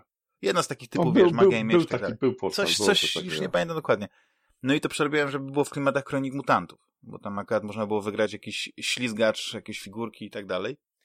No, że pewnie na, ja to zawsze tak mówię, no i, i zawsze, wiesz, w rachunek podobieństwa. Ile jest osób, które by zgłosiły do takiego konkursu, ile jest w stanie coś napisać sensownego i tak dalej, więc zawsze mam jakąś szansę. Wiesz o co chodzi. No tak. I, i yy, no takie czasy były. No. A jeśli chodzi o rysowanie, no to kurczę, to jest piękna sprawa, ale naprawdę być trzeba fantastycznym artystą, żeby przekuć e, coś takiego właśnie w, w, no, sposób na, utrzymanie się, nie? Wiesz co, ja powiem tak, rysowanie zawsze chciałem. Zawsze mam górę pomysłów, co bym chciał, żeby się powstało, to, to ale niestety Tak. nie, z rysowania to... Mm, No. Mm, Artystycznie, jeśli chodzi o, o też to realizuje się, tylko to jest, to jest bardzo szybki kolaż. Pisaniem e, to Robią jeszcze. zakładki do odcinków. Z pisaniem to jeszcze, kiedyś nawet w pewnej szk- szkole, nazwijmy to średniej, e, czy może w, nie, nieważne, na Mhm. konkurs pewnej gazety, której nazwy nie powiem, dotyczącej recenzji, napisałem recenzję ksiąg filmu i wygrałem. Nasz ten- dziennik. Nie, nie, nie, to, to nieważne jaka ma gazeta, bo nie się może to ktoś coś znalazł w dzisiejszych czasach. E, a wiesz jak to jest, w internecie nic nie ginie. E, więc znalazłem, znalazłem to, znaczy nie znalazłem, tylko wygrałem ten konkurs i pamiętam, że to mnie kosztowało, to zwycięstwo tego konkursu dało mi dwie szóstki. Uuu, widzisz? Opłaca się, no to jest, e, ten zysk da się przekuć, no, prawda, na coś takiego. Ale widzisz, ja kiedyś jak był człowiek młody, to miał coś takiego, co teraz e, mówię, kurczę, ale że też wstydu nie miałem, bo taka, wiesz, była taka, no, to się mówi, um, parcie, taka, nie, jak to powiedzieć, siła przebicia, że człowiek nie zwraca uwagi na, na, na jakiś tak, że ktoś powiedział, że nie, że, że coś, no wiesz, jakby nie dałem się zniechęcać do pewnych rzeczy. I to mi z czasem niestety y, jakby przeszło i, i ubolewam nad tym, bo taki najlepszy okres, jeśli chodzi o takie rzeczy, to był tak prawdopodobnie jeszcze gdzieś tam szkoła średnia, przed szkołą średnią, yy, może jeszcze podstawówka, kiedy, kiedy były jakieś gazetki szkolne i mimo, że ktoś mówi, no nie, no nie nadaje się coś takiego, ale człowiek, wiesz, chciał, nie? Albo nie też nie nadaje się, mówią, wiesz, jak to jest, obsadzona redakcja, już nikt się nie, nie, nie, nie, nie, nie może tam dostać, ale yy, no, człowiek chciał być aktywny, a później z czasem to już tak, a już, a już machasz ręką, nie? Już, no. już tam, pamiętam, jak był taki konkurs yy, w komputer świecie, nie, przepraszam, nie komputer świecie, co ja gadam, e, Amiga chyba Komputer Studio, taki magazyn. No było coś takiego. Był. I był konkurs na wymyślenie, bo wtedy to Wormsy były na topie, na wymyślenie drużyny. Czyli wiesz, nazwa drużyny plus y, nazwy czterech, prawda, tych y, żmiowatych żołnierzyków, glizdowatych. Czy. Właśnie dżownica. Ja tego wysłałem, tak, dżownica. I ja tego wysłałem na, na, masę, na masę. Po prostu chyba wysłałem chyba z, nie chcę, nie chcę skłamać, no nie, tak może z pięć, sześć różnych drużyn i tak dalej. I, i najlepsze, że y, jakieś tam wśród, y, tam kilka było osób, no nie, wiesz, wygrałem, nie, i tam było podkreślone, że po prostu zalałem ich tymi pomysłami. Tam wybrali, chyba przedrukowali e, dwa i wtedy, zdaje się, wygrałem jakąś taką grę na Amigę. E, coś w stylu e, nie Micro Machine, tylko Skid tylko chyba się na BMX-ach jeździło. To nie była jakaś wybitna gra, ale wiesz, najlepsze jest to, że przez to, że przedrukowane jest imię i nazwisko, to moja babcia do tej pory, bo gdzieś nie wiem skąd ona wzięła tą kopię tej gazety i ma do tej pory. I, no. i dla niej to jest wiesz, twoje nazwisko było przedrukowane w gazecie, to tak jakbyś był po prostu na jedynce na YouTubie, miał inst y, Instagram z, z, milionem followersów. Takie rzeczy. No i, i to jest... Ale to są stare czasy. Teraz jest troszeczkę inaczej, teraz jakby in, in, inaczej się, y, prawda, człowiek... Nawet człowiek nie chce gdzieś się nam pojawiać, tak? Y, ceni sobie ciche życie. No. Chociaż ciężko powiedzieć o cichym życiu, jak, jak człowiek chce nagrywać podcast, znaczy nagrywa podcast, który chce, żeby jak najwięcej osób no właśnie, takie, tak właśnie słucham, zastanawiam się, to, że taki masz trochę dysonans tutaj poznawczy. Z jednej strony chcesz mieć ciche życie, a z drugiej strony chcesz być sławnym nagrywaczem podcastów. Wiesz. No tak, dlatego jakoś tak mi nie zależy, żeby, wiesz, no, żeby robić taką karierę, żeby gdzieś właśnie nagrywać wideo. Ale prawda odcinki. jest też taka, że ty też nigdy, ani ja, ani my, nigdy żeśmy jakoś tego podcastu nie promowali. Tak? To, to, to, to, to, kto nas słucha i to, co się zrobiło, Jestem tak skąpy, że gdybym miał pomyśleć, żebym miał wydać Facebookowi lub Google na Ale reklamę, która się chodzi. opłaca, bo ona jest sensowna. Ale wiesz, nie to chodzi, to chodzi o to, żeby wiesz, jak tam, nie wiem, jakbyś robił e, bloga do tego, który tam ciągnie trafik, tak, jakimiś, jakimiś tutulami do, do SEO i tak dalej, byś tam pisał każde posty zgodne z tym i tak dalej. A nigdyśmy tego nie robili, bo nie wiem, nam się nigdy nie chciało, bo nie, nie, nie czuli ważne. No bo wiesz, no bo, no bo nikt, nikt, z nas się tym nigdy nie zajął na, na poważnie, w sensie tak wyszukajmy, bo prawda jest taka, że przy 500 odcinkach tego kontentu jest sporo. E, nie można powiedzieć, że kontent jest zły, słaby lub jakiś e, kiepski. Się wydaje, że wszystkie najważniejsze tematy to na pewno były nawet poruszone. Przez, no dokładnie, wiesz, wiesz, część rzeczy, że. Wszystkie kontrowersje, dramaty, e-sport, kobiety w grach, Planszów... czy, czy sport to, to sport. Planszówki tak. zanim to było modne, pamiętasz? Tak, no. Ja pamiętam w ogóle w taki, był taki, chyba planszostacja się nazywał, albo był taki podcast w ogóle o grach planszowych i to był chyba pierwszy w ogóle, e, albo jeden z pierwszych, które w ogóle słuchałem i, i nawet jak nie grałem aż tak dużo w planszówki, to bardzo lubiłem to, ten temat. I ja i nawet się tak cieszyłem, kiedy się okazało, że, że te gry planszowe wchodzą w mainstream. I to jest, i to był taki moment, w którym było widać, że e, to już nie jest taka zabawa dla takich geeków, nie? To już tak samo jak z grami wideo, że to już wychodzi poza te ramy. No i, i, i wiesz, no to było naturalnym, że zaczęliśmy o tym rozmawiać i, nawet się cieszę. Nie mogę się teraz doczekać, aż e, Vanguard e, no, tam podobno ma być w sierpniu, ale w to aż tak za bardzo nie wierzę być wysłany i, i zobaczyć tę nową grę, ale jakoś tak, nie? No. Przeleciało. No przeleciało, ale mówię, no. Ale to, to, propos tego dokładania, bo jeszcze tylko powiem, że yy, yy, co roku, prawda, jak, jak organizuję taką małą zbiórkę, to jeszcze mi się nie zdarzyło, żeby właśnie mm, słuchacze nie stanęli na wysokości zadania i, te, i też. Nie są jakieś duże pieniądze, bo prawda, prawda, my nie mamy jakiegoś obciążenia, że potrzebujemy y, jakieś S3 z Amazonu czy coś w tym stylu eee, wykupywać. No, Może by się przydał, jest... moglibyśmy hakować Pentagon z tego. Tak, tak, tak, tak.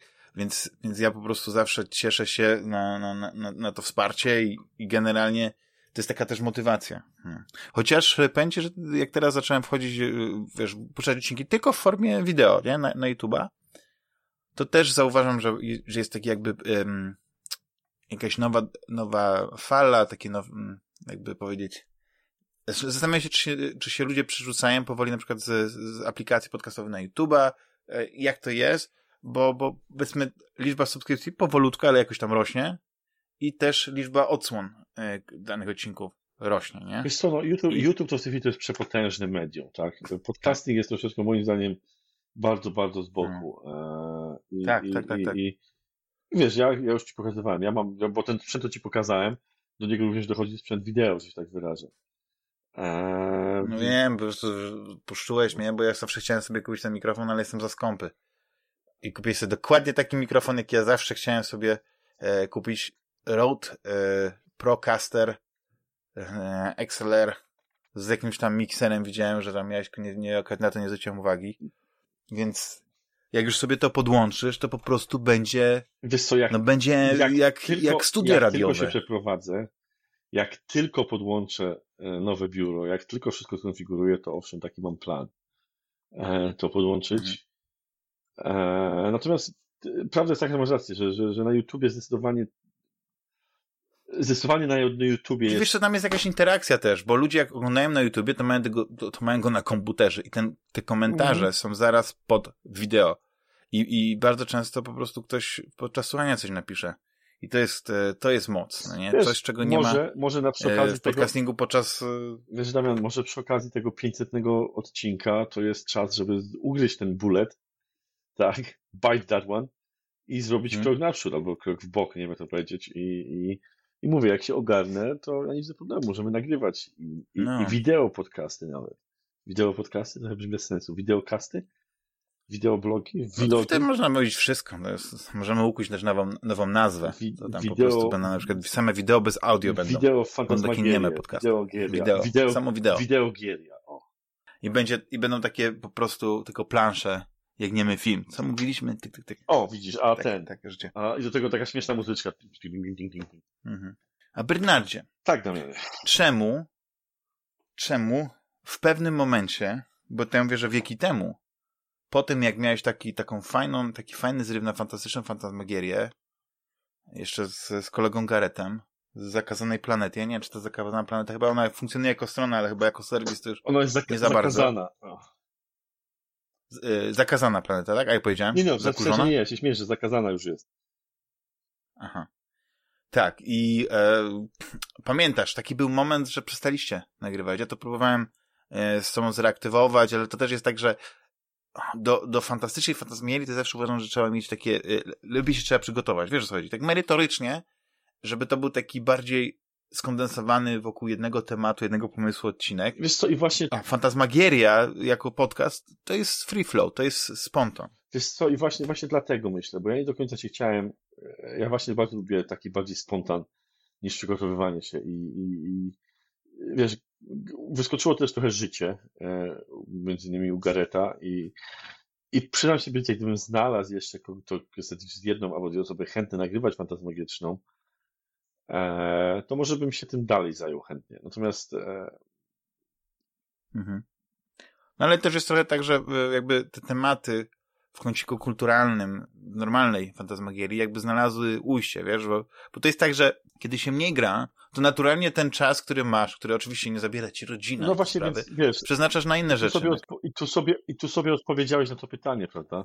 Wiesz, seriale były popularne, jak żeśmy zaczęli nagrywać fantasmagerię, ale nikt chyba nie sądził, że, że oglądanie seriali, czy na Netflixie, czy na jakiś ten, może być taka mania na oglądanie seriali. To jest, to jest e, nie wiem jak to powiedzieć, bo my wywodzimy się z, z, z, takich, z takich czasów, kiedy oglądanie serialów to było takie, wiesz, do kotleta, coś tam się robiło, o, nowy odcinek Herkulesa, nowy odcinek czegoś, to się oglądało Trochę po prostu. partyzancko, nie? nie? Ale nie, Tak.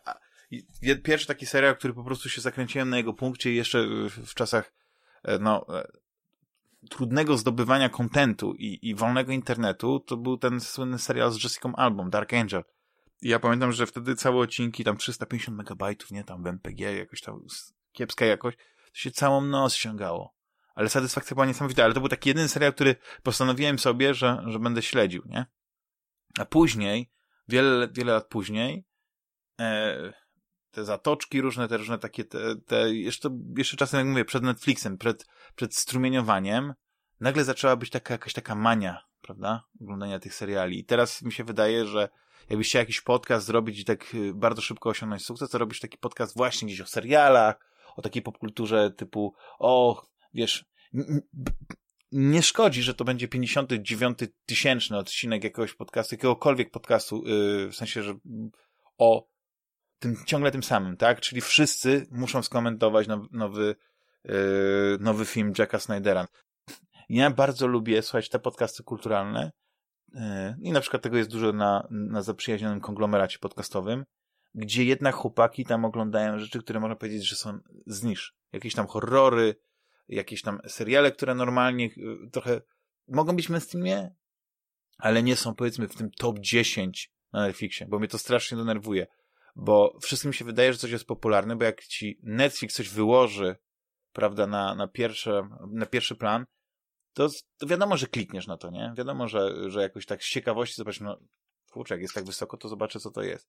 I się okazuje, że jakiś jest paździerz, jakieś tam, wiesz, kolejne kolejne właśnie odgrzewanie tego samego, albo jakieś tam no, no, nowe pomysły, no ale to, które nie do końca, powiedzmy, są interesujące, ale nikt nie mógł powiedzieć, że ten pomysł jest z czapy do bań.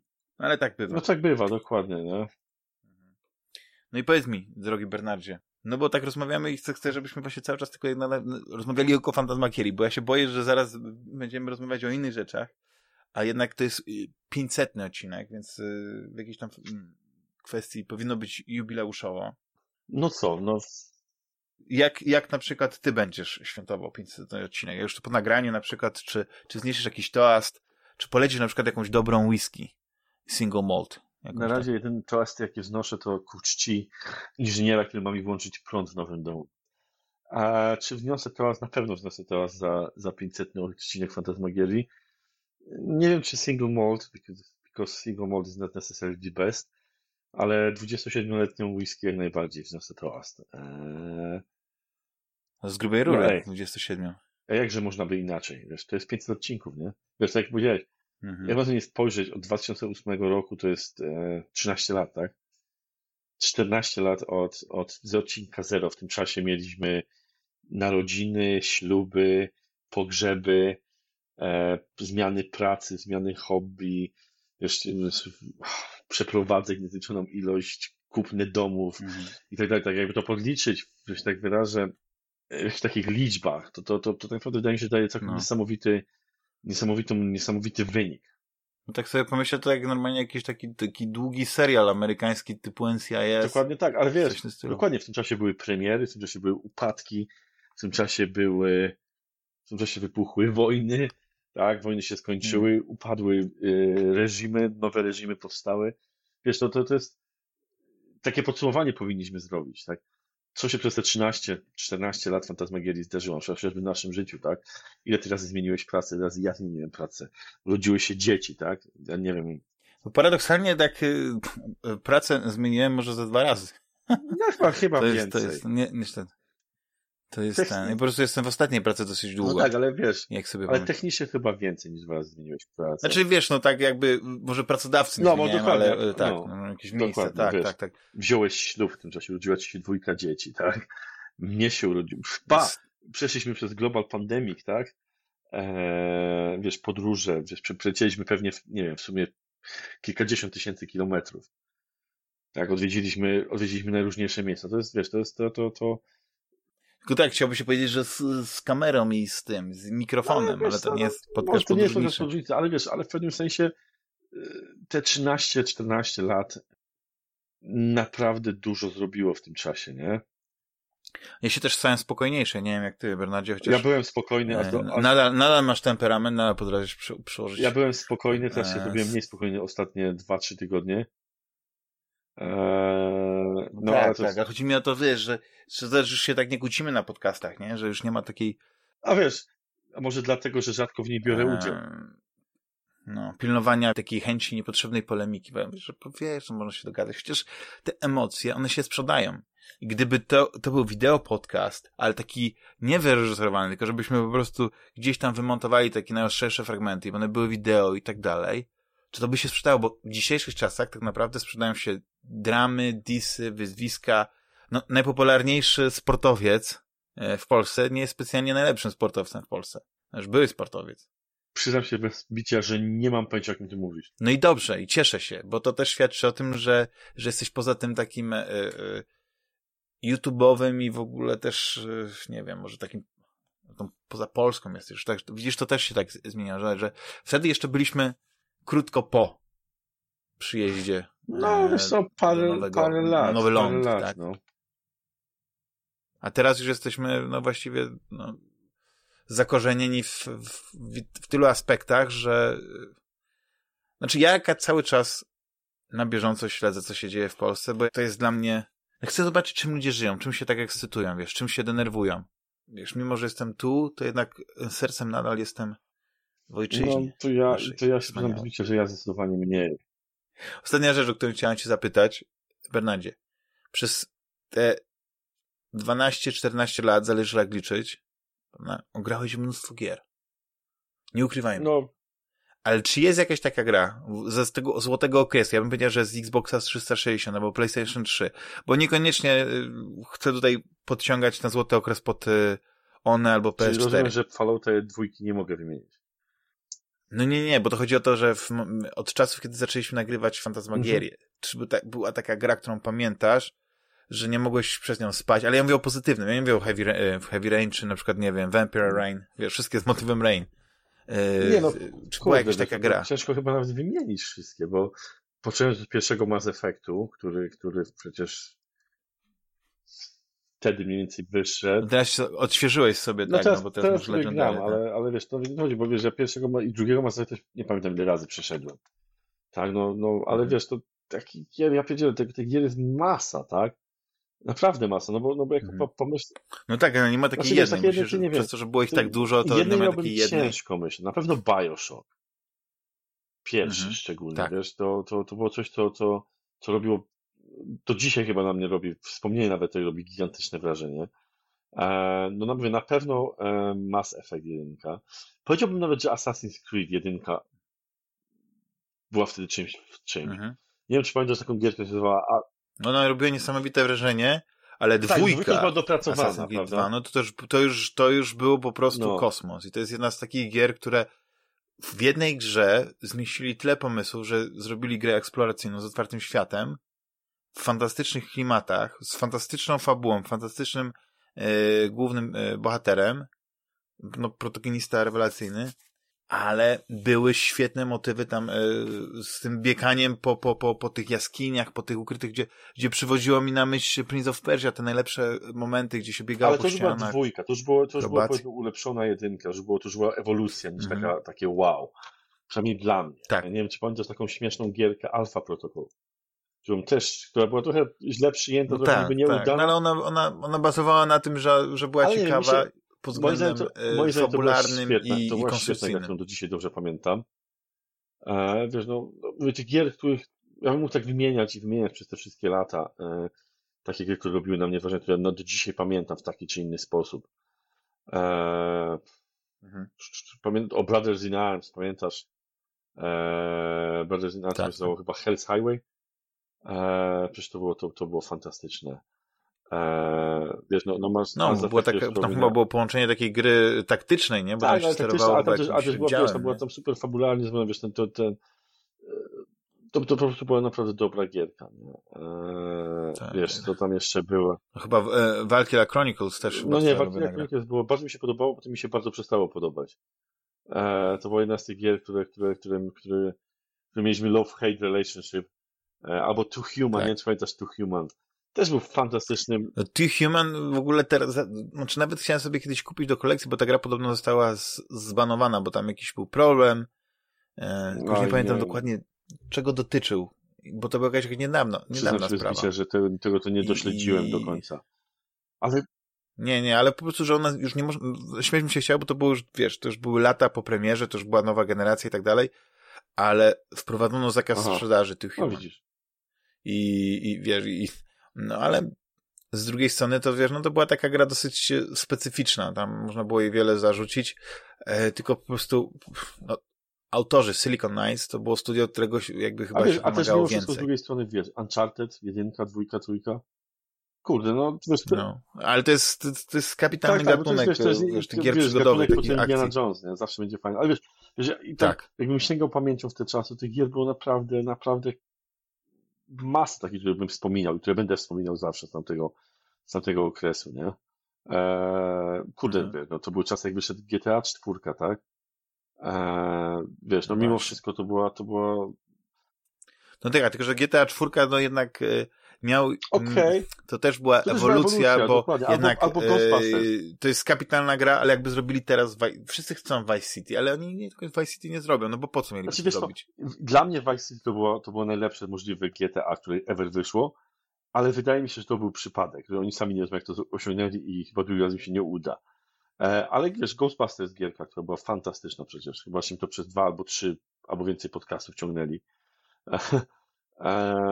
No to jest ciekawe, bo to był taki dosyć średniak, ale on dostał teraz jakąś nową wersję, nową Wiesz, edycję. Średniak to może i był, ale był naprawdę fajnym, e, jak się mówi, duchowym spadkobiercą filmów. Tych oryginalnych filmów. A z drugiej strony, wiesz, drugą...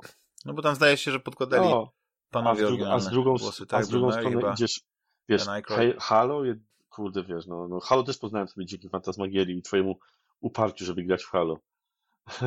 e, no właśnie to jest to, że dla mnie na przykład e, trzecia część Halo i w ogóle Xbox Live to było coś takiego, co najbardziej e, moim zdaniem wpłynęło na, na, na może nie że wpłynęło na powstanie Fantasmagierii, ale tak jak mówiłem, e, pamiętasz, ja cię wciągnąłem właściwie w tak, konsolę. Nie, bo był ten moment, jak, jak pożyczyłem tak, ci starego Xboxa, no na, na, nie wiem, tydzień później kupiłeś sobie 360. Jakoś, Dokładnie tak, jakoś tak, tak było. śmiesznie było, że tak się w czasie. Wtedy? Gra, która mnie wciągnęła w konsolę przez ciebie, to był Mercenaries. Dwójka, zdaje się. Ta w Korei Północnej, nie wiem, czy pamiętasz. Nie, no pamiętam Mercenaries, tak, tak, tak, tak. Ale, ale ja tak się nigdy nie zagrywałem akad w Mercenaries, ale teraz to była taka gra piaskownica. Tylko nie wiem, czy to była dwójka, czy to była... to strzelanie, rozwałkę. To była Mercenaries jedynka w ogóle jeszcze. Eee. No ja nie, nie pamiętam, ja nie pamiętam dokładnie, bo mogłem powiedzieć, że Mercedes jeszcze wyszło na, tak, to, na, to być starą generację jeszcze. Ten, no. ten gorsza, a dwój, jedynka to była to, co miałem od ciebie na starym Xboxie i to było Playground of Destruction, z tego co pamiętam, się w Korei Północnej. Tak. I to było po prostu, to było to, to, było to co ja pamiętam, odkupił, przyniosłem cię konsolę, jeszcze mieszkałem na jamie, eee, odpaliłem to był chyba piątek, ja w sobotę niedzielę nie wychodziłem z domu grając w Mercenaries i po weekendzie poszedłem do sklepu i pamiętam kupiłem Xboxa 360 od razu. Eee... No. Ja w ogóle też pamiętam, pracowałem w, w jednym takim miejscu, no i okazało się, że, że wtedy jeszcze bycie graczem konsolą to nie było takie ten. I okazało się, że teraz znalazłem jakiegoś, jakiegoś yy, kolegę z pracy, który też miał 360 i pokazywał mi, jak ta 360 wiesz, fajnie wygląda i tam wiesz, gry i tak dalej. Ja chyba miał e, któregoś tych, tego Far Cry'a e, tak, Ubisoftowskiego, tak, tak, tak, Instinct tak, był, chyba, albo Evolution. Wtedy w ogóle tych gier było niewiele, ja pamiętam, że kupiłem Tak. I to na tym CRT-ku to wygląda, mówię, i to jest ta nowa generacja i dosłownie, to jest dokładnie to, co pamiętam Jules kiedyś e, epizodycznie, e, anegdotycznie opowiadał o tym, jak zaczął grać e, chyba w Gears, coś takiego też od telewizora CRT, ale w momencie, kiedy się przesiadł na, na LCD, wiesz, wysoka rozdzielczość, to to jest po prostu, to już nie można było mówić, że rzecz. Wiesz, wiesz, wiesz, to jest też rzecz, która, generacja, którą myśmy doświadczyli na początku Fantasmagierii, to była ta, nazwijmy to, ten czas tej, tej ewolucji ekranowej, tak, z CRT-ków na, na LCD-ki, tak. na, na, na HD i tak dalej, i tak dalej, wiesz. Ja w 2008 roku przecież kupiłem mm. mój pierwszy telewizor płaski LCD, tak, Zresztą do dzisiaj go mam, tego Sharpa 5-calowego. E, do dziś. Tak? Ty gdzie go trzymasz?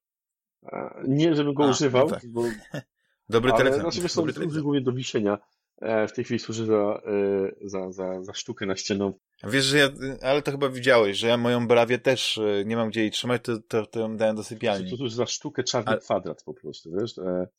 Do... Tak, tak. Ale, ale ja uwielbiam mój stary telewizor, bo jest taki kompatybilny ze starymi konsolami i w ogóle. No to prawda, ja podejrzewam, podejrzewam że też bym mógł na nim odpalić jeszcze rzeczy, chyba, nie wiem.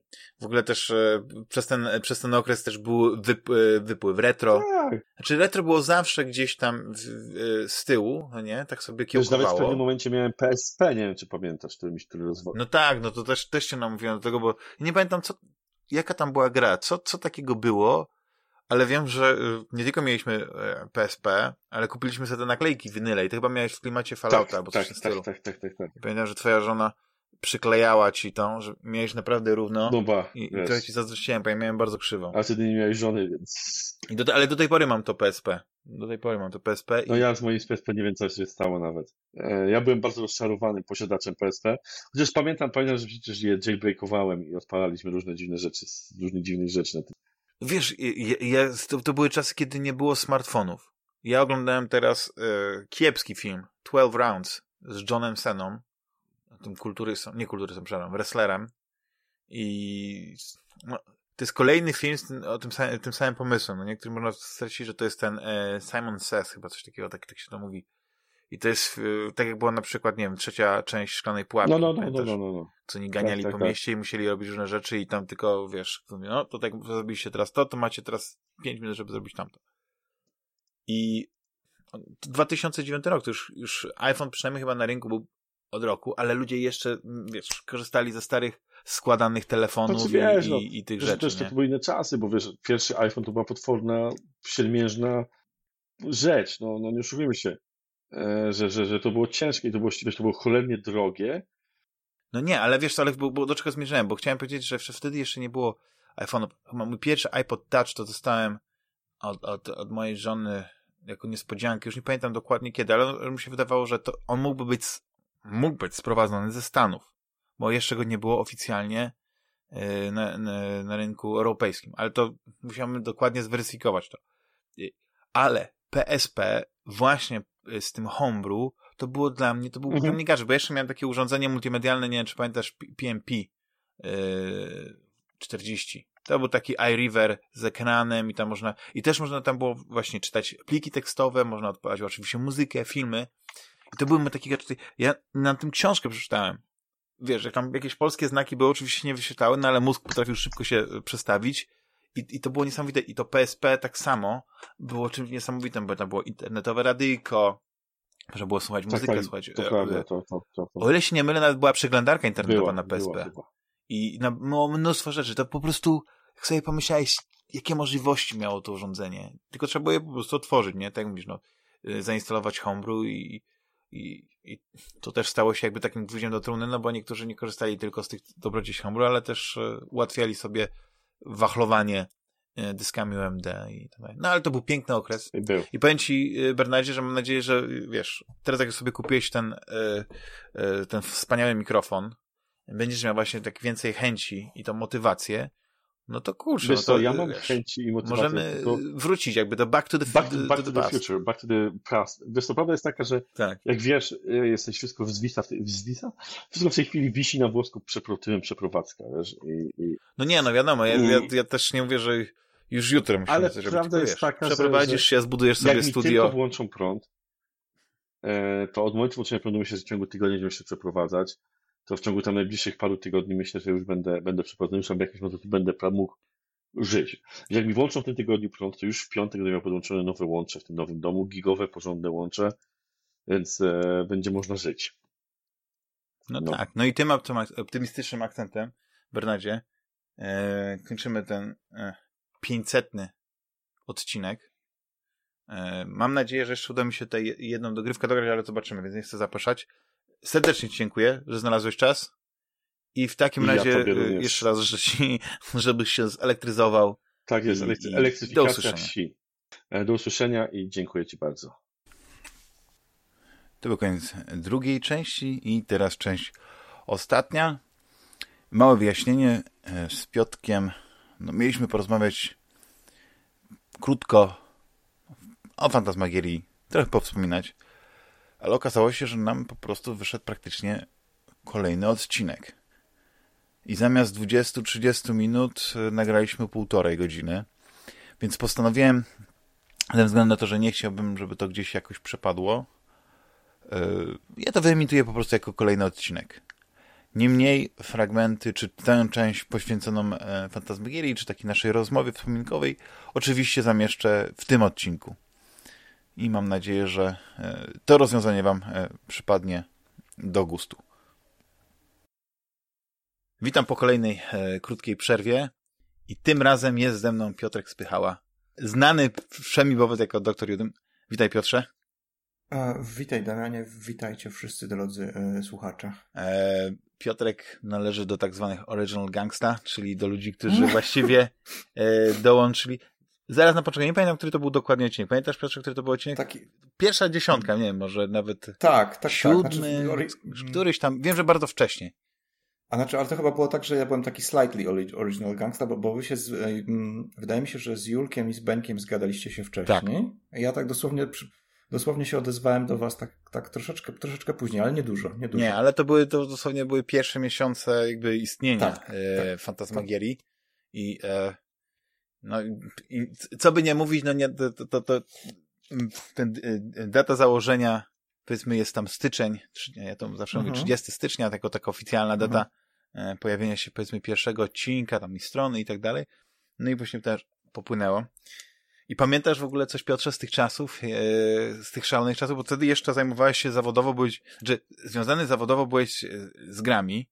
E, tak, tak. Miałeś na swoim koncie kilka no, poważnych tytułów, przetłumaczyłeś pewnie. Który to był rok, powiedz mi? 2008. E, przełom mhm, 2007, mhm. 2008, ale tak właściwie 2008 to można powiedzieć, że to były te, te pierwsze lata. Właśnie się tak zastanawiam, jak to, jak to było, że was znalazłem, bo to było czasy jeszcze Kurczę, ciężko teraz w pamięci zlokalizować. To było jeszcze sprzed Facebooka, dobrze myślę? Tak. Być może, być może. Znaczy pewnie um... Facebook gdzieś tam w, mógł w Stanach funkcjonować jako, jako taka nasza klasa, nie? Bo wtedy to były te kla mm -hmm, classmates mm -hmm. i tak dalej. Pytanie za 100 punktów. Um, czy wy się w jakiś sposób ogłaszali? Znaczy nie, przepraszam, bo to było... Nie, ja musiałem was znaleźć dosłownie przez wyszukiwarkę chyba, wiesz? Mm -hmm, albo, albo, albo... Mm, albo ty, tudzież Beniek, tudzież Jules udzielał, znaczy Beniek to na pewno udzielał się na forum gry online. Być może, tak. Czy ty się udzielałeś jakoś aktywnie? Beniek to aktywny pewnie jest do dzisiaj. Ja nie wiem, może, ale to już na pewno pod pseudonimami, bo, bo te wszystkie jego mhm. oficjalne to zostały mm, wielokrotnie, wielokrotnie banowane. nie, mi się wydaje, że bo Wanda powstała no, dobre pół roku albo i więcej po tym, jak już był, był inny y, serwis, prawda, i załoga G, później GameHot, tak, uh -huh, uh -huh. więc może trafiłeś też przez GameHota. A w ogóle słuchałeś podcastów wcześniej? Albo ta, taka forma komentowania branży, albo w ogóle rozmawiania o grach? Teraz słucham więcej podcastów niż, niż wcześniej. Mhm. Nawet jak my nagrywaliśmy podcastów, to w zasadzie też nie słuchałem innych podcastów, żeby na przykład coś... Um, nie wiem, chociaż w sumie to dziwne, nie? To teoretycznie należałoby słuchać, żeby coś porównać, wyłapać, albo coś no ciekawego. Tak, ale można powiedzieć, że można się zasugerować, a my byliśmy wyjątkowo A nie, przepraszam. Um... o, to, to, to, jest dopiero dobre samopoczucie, no nie?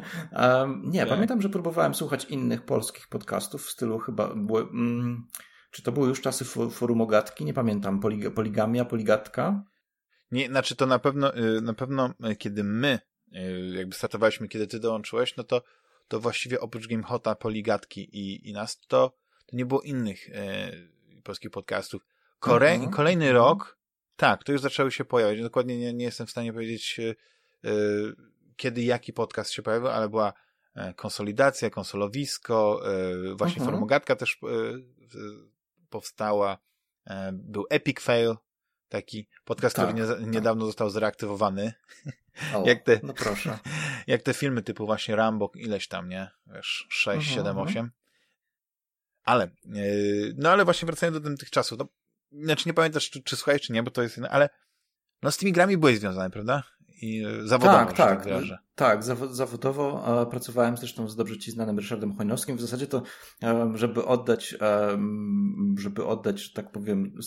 Cesarskiemu żeby, żeby, żeby, Tak, dokładnie, dokładnie to chciałem powiedzieć. No ja de facto jestem e, uczniem Rysława, jeżeli można tak powiedzieć, mhm. tak? On był moim mentorem, jeżeli chodzi o e, w ogóle wejście w świat tłumaczeń jako takich, nie tylko w świat, e, w świat tłumaczeń przy grach, więc mhm. e, wszystkie dobre nawyki, których się nauczyłem, jeżeli chodzi o tłumaczenia, de facto mam od niego. Wiadomo, że mam częściowo jakieś tam zaplecze, ponieważ jestem synem polonisty, więc mhm. z tego się, wiesz, od tego się nie, nie, nie podstawa, właśnie język polski to jest podstawa jednak dobrego bycia tłumaczem. Tak, natomiast pewne nawyki i pewne, pewne, pewne rzeczy związane jakby już z praktyką zawodową, no to absolutnie oczywiście trzeba tutaj oddać, że to Rysiek mnie tego wszystkiego nauczył, mhm. co mi się potem bardzo przydało, bo się okazało, że jak przeszedłem do branży tłumaczeń technicznych, to w zasadzie mam bardzo dużą przewagę nad większością ludzi, która tam pracuje, jeżeli chodzi o bardzo dobre przyzwyczajenia, nawyki językowe i tak dalej, i tak dalej. I po prostu dobrą praktykę pracy. Mhm. A pamiętasz, nad jakimi A... grami pracowaliście? Y, jakie to były tytuły? Coś pewnie Musiałbym dla EA. Wyciągnąć, no. Musiałbym ci wyciągnąć listę. Wiesz co, z tego co wiem, to Rysiek e, chyba zwłaszcza teraz robi dla EA bezpośrednio. Nie, nie już nie, nie wiem, już ale... nie. Teraz, e, już nie, już nie. Ale na 100% właśnie Blizzard, na 100% mhm. Epic. E, o, czyli też tak jakoś takie... bardziej bezpośrednio. Tak, tak, no i oczywiście bardzo dużo takich mniejszych projektów, e, które robi z pasji, to przeważnie są gry planszowe. Mhm. Na pewno pracowaliśmy przy, um, tylko nie jestem pewien, czy przy podstawce, czy przy dodatku do pierwszego Crysisa. Wydaje mi się, że robiliśmy coś takiego jak Crisis Warhead dla EA. E, ale ogólnie dla EA za dużo nie pracowaliśmy, tak samo nie, nie pracowaliśmy przynajmniej wspólnie za dużo dla, um, dla CD Projektu. W zasadzie to chyba prawie w ogóle. Mhm. Na pewno robiliśmy sporo rzeczy dla Cenegi. Na pewno robiliśmy też. Um, Robiliśmy kilka, kilka, takich projektów. Na pewno robiliśmy też coś dla Ubisoftu, chociaż raczej takie rzeczy, o których byś Ubisoftu nie posądzał, czyli na przykład a Chessmaster 25 edycja, czy, czy, coś takiego. Um, paradoksalnie jest, jest, tam, jest tam bardzo dużo tekstu, jak się okazało. Robiliśmy to przez kilka miesięcy. Wow. um, natomiast natomiast um, z takich osobnych, dużych projektów robiliśmy na przykład Guild Wars, dla Areny. To pierwsze Guild Wars. Nie wiem, co się, nie wiem, jak się potoczyły, potoczyły losy. No, gra, graliśmy dużo. Nie, nie tylko, że tłumaczyliśmy, to jeszcze wspólnie graliśmy przez, przez jakiś czas potem. A, także to, to z takich naprawdę wielkich projektów. Nie, nie pamiętam, czy maczałem palce we wszystkich dodatkach do Guild Warsów, natomiast na pewno podstawkę i co najmniej jeden dodatek. Tam był Factions dodatek, um, był taki z, tak. z. Nightfall. Nightfall, tak. Tam był. I coś jeszcze chyba. O, ale to była kapitalna gra. Ja bardzo ją lubiłem. Tak, tak, tak, tak. No, tak samo.